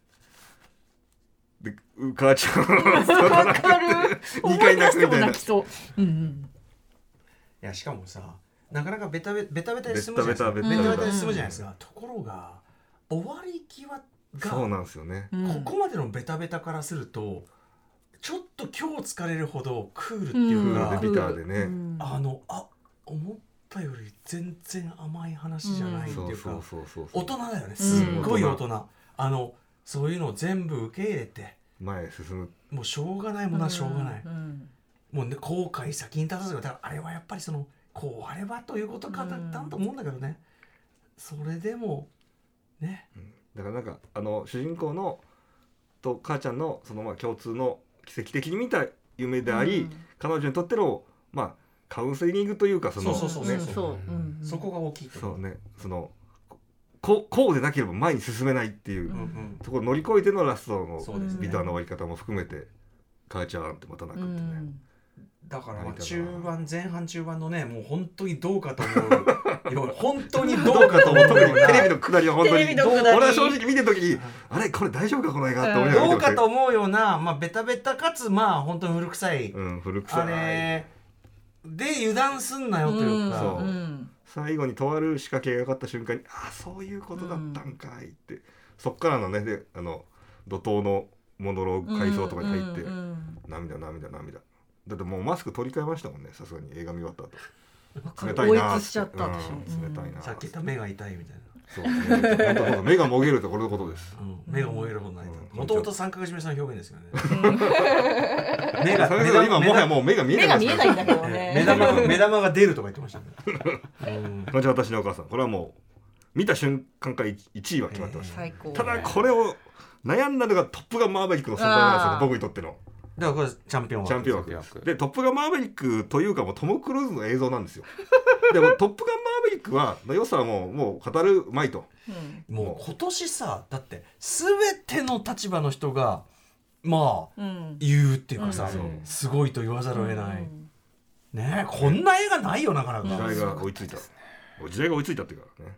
で僕はやっぱでもね僕はトム・クルーズ好きとしてそして興行収入好きとしてトム・クルーズってその前あのオスカルの行方さんもおっしゃってましたけど今までスーパーメガヒットってなかったんですよ「ミッション・インポッシブル」シリーズでも2億ドル超えんのがやっとだったりするんで、その3億ドル4億ドルっていうメガヒットがなかった中で「トップガン」がついに意外だよね。そうなかったんですよ。そのいわゆるだからヒット。2億ドル1億ドル超え2億ドル超えはあったんですけどここまで人なかったんでやっとトム・クルーズに7億ドルそして10億ドルの人が出たまあ、まずさそのアメリカの興行収入カウントのその お金でカウントするのが 俺はそもそもおかしいって言ってるの。インフレを考慮してないんだから。だからんちょっとそもそも俺はなんかそのなんか変な話だと思あってるけど、とねあの特殊上映のあれも入ってるだろうしきっと。うんだしそうそうそうそう。だから今の方が興行収入が上がるように当然なってるから、どうなんかなといは思ってる。やでもいいじゃないですか。めでたい話ですよ。うんまあそうだけどさ。トムクルーズ。要するにトム・クルーズが今まであんまりヒットしてないっていうのはどうなんだっていうその要するにそれあの今のヒットと比べると。あいやそうじゃなくて当時換算でやらないと分かんないから、うん。ちょっとそういうで知りたいけどね。もーちろんスタスタあな鳴らすとどうなるかね。うんもちろん「スター・ウォーズ」とかと比べたらダメでしょうんそれは。だけどまあ年間トップとかには全然入ったりしてるはずだと思うけどなっていうそこまで「なトップガン」とか本当にそれこそ。うん。うん。とは思うけど。でなんでしょうあれマーヴェリックね、でマーヴェリックはいいんですもう。みんな話したから。置いといてやっぱねレッドレコニングパート1なんですよ。予告編なんです僕のやっぱベスト、トム・クルーズは。えやっぱし一応一応78の連作でイーサン・ハントは卒業するとうん。えまあ終わりにかかってるよね。言われているので。だってあのさ CIA のさキトリッジですよ。あいつが来てっからね。キトリッジの一作目のさそう。これもう完全締めかかってる。締めかかってる、うん。でだし予告編だけでもうキトリッジ出てくるでしょ？で列車の上の格闘あるでしょ、うん。あと手品手品シーンも入ってて、完全に1のねこう、オマージュをいっぱい散りばめられたわけですよ、うんうん。でかつ僕はいまあでもあれだな予想が当たってると寒いから言わないでおきますねちょっと一個いろいろ懸念があるんですけどそれはそれで。懸念？懸念があるんです。こうなったら嫌だなっていうのが。何？いや多分でも多分当た当たってる可能性があるからあんまり言いたくないですけど。あやめとこうか。うん。多分当たっ予告を見る感じだと当たっちゃう感じがするんうんうん。だけど、何？夢落ち？いや夢をえ？最悪だよ。どんな夢じゃない最悪いや最悪じゃないよ。逆に。もうすげえじゃん。すげえ映画だす説げえ。伝説。ですよすげえ映画だよ。伝説伝説。これ夢だった今までっつって。すげえ映画だよマジで。1でね1でも実はあのあの列車で助かんなかったみたいなね、とかさそう死んでいたうん、最初のミッション失敗して終わってたとか。最悪そう。したら伝説ですねあとあと全部その元のテレビシリーズのファンが考えた二次創作。ファンムービー？そう。だから一作目であんなことした。フェルプスを。ああなことなるほどね。でそれをトム・クルーズが見てるみたいなね。そうそうそうそうそう。それだったら伝説ですけどね、そこまでやってくれれば面白いけど。違う。うん違う。僕はすごい僕はフォールアウトがすごい好きなんで、うん。フォールアウトがとってもあのあの僕はあれで終わってもいいと思ったのミッション・インポッシブルシリーズのうん。大団円じゃないですか一応、なんでちょっと予告を見てわあ不安になるシーンがいくつかあったんでちょっとそれだけやらやらないでほしいなっていうのがありますね。でそれねそれねリスナーのからもねその予告編が上がった時にね同じ懸念のメールもあったんですよ。番組で読んでないんですけどその予告を見る限り。懸念？うん、これこのあのあの人がほにゃららなってしまうのではないかと心配ですみたいな。そうならないことばかりを願うばかりですみたいなね。ああ殺す系殺すけ殺すあ殺すけですね。そう。系なんとかなり。殺すけまあ。まあなんでとにかく「レッドレコニングパート1」は7月2023年7月21日公開です。楽しみだ。楽しみだ。うん。トム・クルーズの映像です。でもさおまあそこもそうだし俺が心配してるのはその2作で締めにかかってるといいやまさかアクション引退とかそういうことないですかね？みたいな。で宇宙行くっつってますからね。宇宙行くまでやめないんじゃないですか？あダグリーマンとだって一時期どうなってるかわかんないですけどダグリーマンと宇宙を舞台に宇宙ステーションで映画撮るって話あったじゃないですか、まあ、アクションになるかわかんないですけど。あのさトム・クルーズちなみにさ映画の中ではいくらでも冒険するんだけどさついに監督では一切冒険しなくなったよね。あのてめえの手駒以外手駒以外全く使わなくなったよね。あるところからね。で急にね。うん、完全に自分の居心地の言うこと聞くやつしか使わなくなったよね、完全に。ジョセフ・コシンスキーとクリストファー・マッカリーとダグ・リーマン、そうクリストファー・マッカリーなんてあのねあとあとまあズウィックズウィックあエドワード・ズウィックね、そううん。確かにそうですね、うん。クリストファー・マッカリーなんてね飛行機のその宣伝に付き合わされてねブーッと「いやートム」なんて結構高いところがさそうそうそうそう。一緒にいなきゃいけなくてさ。そうそうそうなかなかきついよ、だしね、あのこの前出たデッドレコニングのバイクスタントのうん。メイキングシーンとかでもずーっとヒヤヒヤして顔してうん。モニターモニター見てて、うん。この人は気の毒にと思いながら見てましたけどね。ねえ。まあ優秀な人ですよ、ね。楽しみですね。また来日してくれないかな、いやだからアウトローを肯定派だったじゃん我々は、うん。としてはすごく若いを得たりじゃない？うん。あごめんなさい。今「うん」って言ったらごめんなさい。ちょっとは？僕はいや最初僕はピンとこないと言っていて で、は？それで歌間さんとかに「はあおめえ何見てたんだよ」って言われて評論あてかさ結構君それ多いよアウトローもそうだしあ思い出したそうだそうだ。あ君いわいらぬ記憶を俺は読み覚ましてたぞ。ローグネーションでさえ。ローグネーションは試写会場で見たからピンとこなかったんですよ、ね、ローグネーションでさえ最初なんか水の音がすごいぐらいですかねみたいな。ああ、じゃじゃじゃそれで試写会でピンとこなくての映画で見て水の音がすごいっすねって。でじゃあそれでじゃあそれで映画館で見たら水の圧迫感がすごいっつっていやでも俺たちそのそういうもんだいやそれそうかもしんないけど。ななんなのその無理やり褒めてる感じっつって。いやだから別にいいよっつって。最高ですよ。いや別に無理しなくていいいよや最高ですよ。アウトロー常にあのダウンロード携帯入ってますね。いつでも見れるように。えアウトローっつってジャック・リーチャー？あれ？クリーチャーとミッションも入ってる。あれは面白くないよ。いやいや。オープニングはいいよね。電話かけてみっつって。ああそうそうそうそう、ん。あそこはいいけど。えでもさでもさそうジャック・リーチャーといえばさちょっと話ずれるけどさあのアマゾンプライムあドラマ版の？ドラマ版のさねえ。あれの特集やろうって言ってるの全然できないじゃん。どうなってるの？そうだだいぶ経ってますね、うん。うんなんか続報がシーズン2てかさ詳しい人がいないのよ。そうそう両方見て原作も見でいやじゃあじゃあ俺たちがちゃんと勉強してやればいいじゃん。あの確かに、うん。あれはいいよ。うんあれよかった、うん。僕はねジャック・リーチャーに関してはドラマ版の方が申し訳ごめんなさいトムなんですけどドラマ版の方が僕大断然好きで。す、ね、ちゃんとオフビートの笑い感もあるもんね。そうそう。うん。やっぱあの一番すあのフル古着屋に服を買いに行ってうん。あなたふその警察と言ってね地元の警察官と女の人と言ってであなたは古着でいいのって言ったら俺にとっちゃおニューだっていうセリフがすごい好き確かに 俺にとっちゃ新品だこの服確かにそうだなと思ってそんなにまあまあまあまあ。そのセリフ僕とってもあのあのだからそのこの感じよそうそう。めっちゃ面白いっていうわけじゃないんだけど。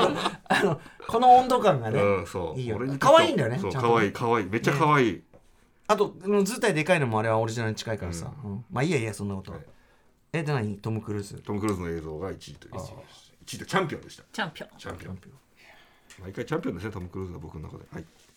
はーいでもさトムク長年のトム・クルーズ我々もさトム・クルーズファンの話してたけどここに来てさきっちり結果出してきてさ嬉しいよね。嬉しい。とても嬉しい、ね。シンプルに嬉しい。だってさそのアウトローの時に言ったじゃん。そのアメリカ人ななかなっていうカップルが予告見て「His two worlds」って爆なんかへえバカにして笑ってんのよ、うん。で完全にそのアウトロー自体も「His two worlds」を含んだうん。作品だったけど、うん。俺はその何をと思っててっていうさバカ野郎それがね約10年まあオールドな役だからさ、あいつらあいつらがどんな吠え面書いてるか見てみてぜ み見て見てさあのポップコーンなポップコーンで叩いてますよきっと、うわーっいやーやっぱいいね。うん、やっぱいいな。やっぱいいね、オールドも味方にしてね。う。ん、さあということで。以上ですか？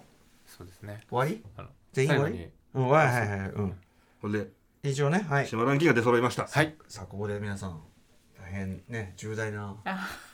お知らせがあるんですよね。ここまで聞いてくれた人はかなりのファンでしょうから。そうですね。そうだってうん何何時間だこれ。なんでだ何時間だ？4時まあ、ア間ぐらい、トロクファンであり、まあ、その私ね歌丸のやるその番組ということでライムスターというところもねご存知かと思いますが、えー番組何年になりますか？これ私のついて。もうこの番組始まった時から？そうですね。始まってすぐだから4年と、まあ、5年近く？ほぼ5年ぐらいか、ずっと4ねまあ、ライムスターマネージャーとしてそしてまあなんていうか見事な笑いやし 島真帆軍団サポート、ねとしても活躍いただきました、えーライムスターマネージャー幼いさんなんですが、えー今年をこのね年内をもちまして、えーちょっとこの職を離れてですね新天地を目指すという。卒業という、ね、卒業卒業と欺瞞。欺瞞的ワードありますけども、はい。ということになってしまったんですよね、ありがとうございました本当に。幼いさんのファン多いですから。なんかねあの、うん。やめますみたいなメール送ったらええ。全然なんか、それまでそんな話したことない人がなんか、ラジオで聞けなくなるの残念ですみたいなこと言ってくれたりとかして、うん。そんなに聞かれてたのみたいな。私もうこのなんぞ近所で話してるぐらいのノリで話してたのにみたいな。幼いさんのやっぱ笑い声というのはですねあの大学スタジオのあの外にね そっから鳴り響くんで あのぶっちゃけあの最初のオープニングのあのところで幼いさんとかあと箕輪田君の声も結構響くんで、うん。笑ってるとね。お俺が時々うっせえなと。放送してんだよコロナで飽きてますからね。うっせえんだよってねやってましたけどねえ本当にもう困ったもんですよ。しょうがないしょうがないねお世話になりました、はい。まあでも新天地でもご活躍をお祈りしておりますし、はい、ありがとうございます。あのーまあなんでしょうね、あのーまあ、幼いさんにしか頼めない関係の仕事というのが結構あるんですね、私の場合、はいえーこれはやはりその、はい。余人を持って変え難いということで、あの引き続きお願いしたいと思いますしはまあ、なんなら別に来年ベスト来ていただいても何も 問題ございませんので、じゃあちょっといいのがあったらいいのがあったよって箕輪さんに送るなりね、あとリスナーリスナーカプセルのメールをリスナーそう枠とかね。そうそうそうそううんう。んうんあのねそうそうそう。これは非常に余計そのうん。あのウォッチメンの枠作るときにやっぱり幼いさんの意見というのは非常に重要なので、そんなご助力いただければと。そんなに見る見れるかわかんないけど。もちろんね、あの仕事のお忙しさなのまあまあ、その、まあまあでも見れたものに関しては、よろしくお願いしますということですよ。ありがとうございお願ますいします。本当にお疲れ様でした。皆さんもありがとうございました。番組的にも非常にいろいろ助けていただいて。ありがとうございました。ありがとうございます。ということですよ。さあ、ということで、はい時は過ぎゆく2022年、ねこれにて終了ですよ。明日はもうごレッツゴー特需ですから。レッツゴーそうです。よレッツゴーね特需天気はどうなんですかね明日はね。晴れるでしょ。だってもう年末ずっと晴れれですね。雨僕ね雨天気ばっかりで気にね。年末年始っていうのは結構晴れがちですよね。うん。印象としてそういう感じ明がある。日もずっと晴れだ。よかった。ね、今年も終わりますし、あと今日発表になりましたけどね、あの、アトロク映画祭、にねえ。ごめんなさい。やりますから、2月？うん。久々のいつか、2月5日に、日曜日。日曜日。日曜日。えーバルトナインのドルビーシネマにて、ドルビーシネマです。はい、改めて言いますけど、ザ・バットマンとえーガメラ大怪獣空中決戦 4KHDR、えーリマスターバージョン、こちらをね、お送りします。どちらも私が、まあ、まずは丸の内ピカデリで通常の映像の時にですね、見て、あのドルビーシネマののでこそ本当に素晴らしいという、もう実感済みの2本でございます黒がパキッとね。そういうことですよ。ザバットマンをね。バットマンは特にね、もうなんちょっとあんまりねあのプロじゃないんではっきりしたこと言いませんけどなんか配信とかのあれはあ俺明るくしてるっていうか、あー。あの見やすくしちゃうんだけど、うん。そういうことじゃないよね。だってうん。もともうん。とその暗い画面でやってんのに、うん。多分ねなんかちょっとそこはあんまりやっぱ逆に実力出てないと思うんでぜひバザ・バットマンそのルックが素晴らしい作品なんで。本当の黒がねドルビーシネマはね。ベストルック部門。あの俺ドルビーシネマあれ好き。今皆さんが見てる黒は。本当の黒だよね。ダどうーンもこれが本当の黒です。ねえあれ好きです。あそれをザバットマンはもうずっと見れますからね。最高ですよね。そしてガメラの 4K は最高、まずガメラ。本当に面白いんですよ、これねなかなかやっぱね分かりますよ、ん。その日本の特撮とか言ってね、しょぼいんじゃないのとか。ガメラ。カメでしょとね思うかもしれません。鳥でしょうなんですうん。ね思うかもしれませんけど本当に面白い。面白い。です。えーあねご覧いただいたのね、あのそれこそ 4K のやつ見たんだっけ？そうです。そうだよね。すごかったでしょ？面白かったしすい。ごいいい。ですよジね。ャオス可はいですしねジャオスね。東京タワー映画としても名作でございますしね。あれ見たあの夕日楽しみだな。うん、そしてあの中山忍さんとかすごくいいですよ、うん。本当にいいですよね。はい、というあたりで、ぜひ楽しみ、あの2月5日、日曜日ですね。はい、えー、アトロク映画祭の方もぜひね、一緒に、えー楽しんで、まあ、おさねさんも来れればぜひ来ていただきたいと思います。な感じですかね。はあ、ねえ。R あ閉まった閉まったんじゃないですか今。えー R, R してもさ、ねえ、確かに。ねえ幸せになってほしいですよね、本当ね。まあいいか。なんうん、大して広がんないっていうか思い出疲れてるもんな、え2時半。9時半10時半あ10時半11時半12時半。で？で9時半からまた10時半11時半8時間。12時半半。2時半。1時半。7時間。いや8時8時？間。今1個1時間抜けてた。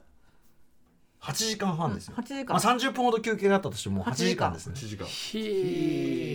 参った参った。入った入ったその8時間皆さんね。8時間例えば映画だとしましょうか8時間続いた映画のエンディングあっさりいくの。はこれ SS ラージャマウリならいざしてるんですね。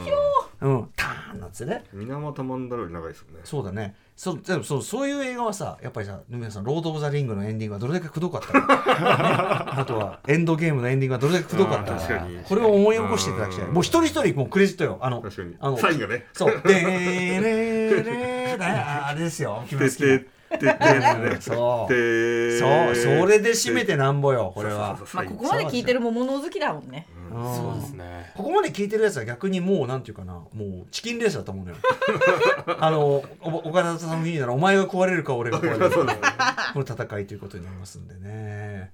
ただまあね皆さんもちょっとまだまだ年末のね数日ありますんでね、うんこれはいつ公開になるんですか？このこれはもうこの後あっちゅう間らしいですよ。あっちゅう間に。この後だいぶ終わったらすぐ。7いただきますこの後すぐ。この後すぐこの後だからここの後すぐのインフォメーション今聞いてる人に全く意味がない。確かに。今喋ったってね。うん。深夜3時ぐらいにはあるんじゃないですかねってるはず。はい。明日はだってほらそのあれだよね確か。放送もさ紅白だし8時台は確かレコード大賞があるから。あレコ大レコード大賞は金曜日ですね。あ金曜か金曜か、はい。あ明日あ8時から別の特番ですね。はい。ねえ。だからその裏ですね。うん、もうレコ大やってらんねえやって方はね。いやレコ大も聞いてほしいですけどそれは。有村さんがねやりますからしかそうりねですね司会は。あ TBS なんで有村架純さんなんですかそんなことに呼んできてお忙しいのに。有馬かすみ様を。そうですよ。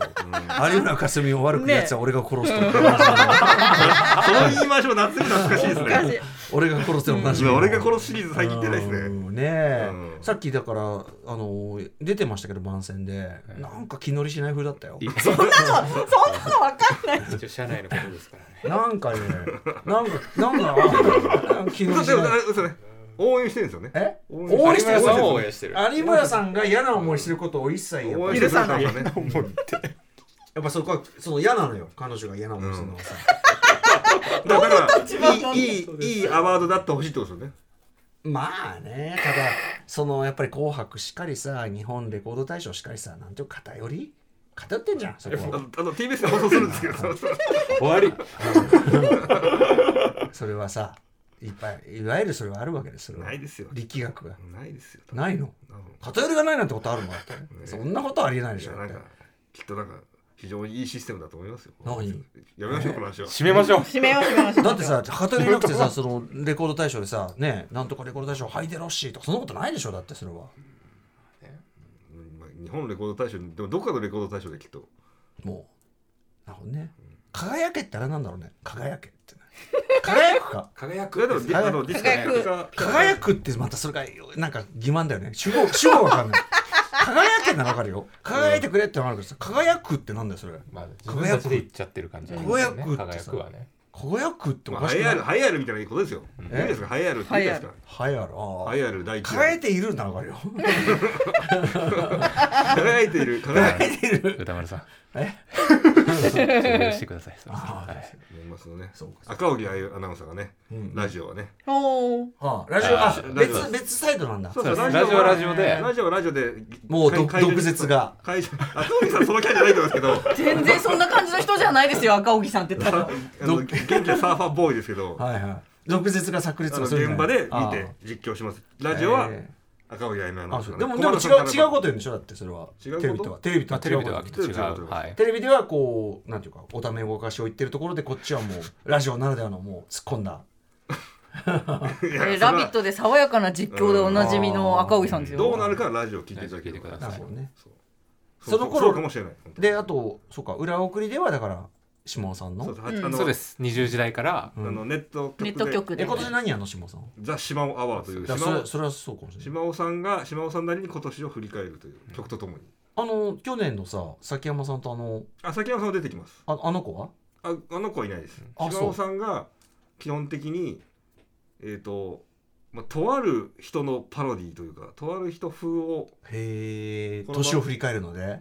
風の、へえこれは注目だね、うん。島尾さんが誰のねあれで来るか、そガーシーかな？ガーシーじゃない。ガーシーじゃないですね。ガーシーじゃないですね。ガーシー風。ガーシーガーシー風だったら俺ちょっと止めてると思いますばちょっと暴露とかやめましょうかみたいになって誰も幸せにならないですよって言ってると思うんでとある人ですね。とあるおしゃれ。おしゃれ？おしゃれ。おしゃれなあの人のえー。パロディを目指してや誰だろう？おしゃれな人か。多分明日のその明日の「レッツゴートークジの中で、うん。出てくる？翌日の話を下尾さんちょっとするって言ってたんで、そこでちょっともしかしたらコンセプト話すかもしれないです、あそう。じゃあちょっと楽しみにしてますね。下尾さんはぜひやべえこんな時間だったらもう寝て起きたらもうごとくじだよそうですよ。本当ですよ。なんだよ本当に本当にもうじゃあもう終わる 鏡の工場とさいつ見に行ったえ鏡の？工場そうだよ。実はさ1本当に。週間なんか経ってそう、ねあっちゅう。間ちょ,、まあ、ちょっと2日ぐらい猶猶予があるぐらいのもそうだよ。でもまあ原敬一さんだからねもちろんね。うん。あの評判もいいしね。いやだって人ね原敬一監督ってえでもはじめあれ？ば番組的にあれ以来か？実あの実写の。あ始まりの道以来かもね。うん。そうか。ワンダーランドやってないし。やってない。サルスベルやってないし。ウォッチメンだとあれ以来？やってないね。カラフルもやってないしね。ですよね古川さんね、おー。やってないね。始まりの道だクからだからーをクーをあのストリームの時にやったぐらいですね。アニメーション原監督のアニメーション作品ははい。実は初だ、はい。いや楽しみですね、ね楽しみ1月6日金曜日、うん。幼稚園です、はいということでございました。ではいやわかりました。わかりました。はいはいやめるやめるやめる。やめる ってあのこれだよこれをだよ。このポッドキャストをだよ。いやそのだからそのやめるって言ってたのだからその来た人じゃないですかいやいやそのポッドキャストをやめるポッドキャストこれ今やめるって今やめるってのはそのい今を止めるってこと今この場を閉めるってことですよね。そうそうポッドキャストをもう引退とかそういうことじゃないし。マイクを閉まって録音を止めるっていうことを言ってるんですよ ましてラジオをやめるとかそういうことじゃない。ですよね、うんうん。だから明日も来るんですよね。ごめんごめん誤解あった明日もええ。明日も来ますよね。明日豪徳寺行かなきゃいけないか。らそうだね、はいうん。し、うん。来年もあるんですよね、うん。いやそれはもうやらせてもらえんだろうね。ただこればっかりはな。その自分がやりたいって言ったってさ。それあはもういろいろ商業的理由もあるんじゃない？それは。KUBI って言われちゃったらね。まだ何も言われてない。よ何言われてるの？えーとかなってる。やめてやめて。KUBI クビ KUBI 首。えマジ？いつか秋山君以来秋のバロン山。にしたやっ秋山ぱ同じこと言うバロン 秋山にしたようにですよ。バロン秋山以来の。ええやっぱりかつてね人に KUBU なんて言ってるさ、うん。BI なんて言ってたらさ、やっぱふ来んだなブーメランでな。ね。You are fired ってやつだ。そうなそうそう。ねウィーズファックスできますよ。トランプの名台詞だ。なんだよ。じゃあそんなんなん。よねみんな頑張っていこうぜ、また来年も頑張りましょう。みんなそれぞれね。その意味ではその新天地でも、うん。ありがとうございます。そうですしね、うん頑張っていこうじゃないか。はい。イベントもありますしね。はい。おっす生きていこう。はい。はい。ということで行きましょえーお相手はじゃあ順繰りいきましょう。じゃあこっちから。あライムスターマネージャー幼いと。えープロデューサー岩崎と。う宮田と。なんで自分のあれ言わないの？プロデューサーじゃないプロデュ皆田さん。もいやいやちょっと。なんプロデューサもっープロデューサー。あと会社名とか言った方がいいんじゃない？TBS グローディア所属の アフターシックスジャンクション金曜ディレクター兼、まあ、プロデューサーうのん箕輪田祐介ありがとうござい。ます38歳でした。はい。あまだ38なんだ。へ38です。え。だから歌丸さんがタマフル始めた時。おっと。おおの年齢。これは感慨深い。あですよね。どうですか？それを考えていや恐ろしいですよ。そんなラジオ自分の名前がつくラジオなんて箕輪田祐介だなんつったら。いや別にいいじゃん。箕輪祐介の。箕輪田祐介のトム・ク何ルーズ万歳みたいなね。まあそうだね。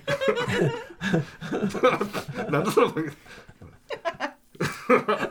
えっととえー、ライムスターというねラップグループで普段はラップをやっておりまして。所属と言った方がいいんじゃないですか？所属スタープレイヤーズというね、まあ、零細企業でね、はい、えーライムスターというグループでラップもやっております。そしてラジオを始めて、まあね、TBS ラジオもお世話になっておりますが、えーえーアフターシックスジャンクション、パーソナリティを務めているライムスター歌丸、私、お相手いただきました。ということで皆さん、2022年、残りもね、良いお年をお過ごしください。そして、2023年、えーより良いというか、もうちょいマシな年でありますようにと。明るい年にしたいはい、ですね、いうことを祈りながら、えーお別れしたいと思います。えー皆さんお疲れ様でした。皆さん良いお年を。良いお年健やかに。After Six Junction.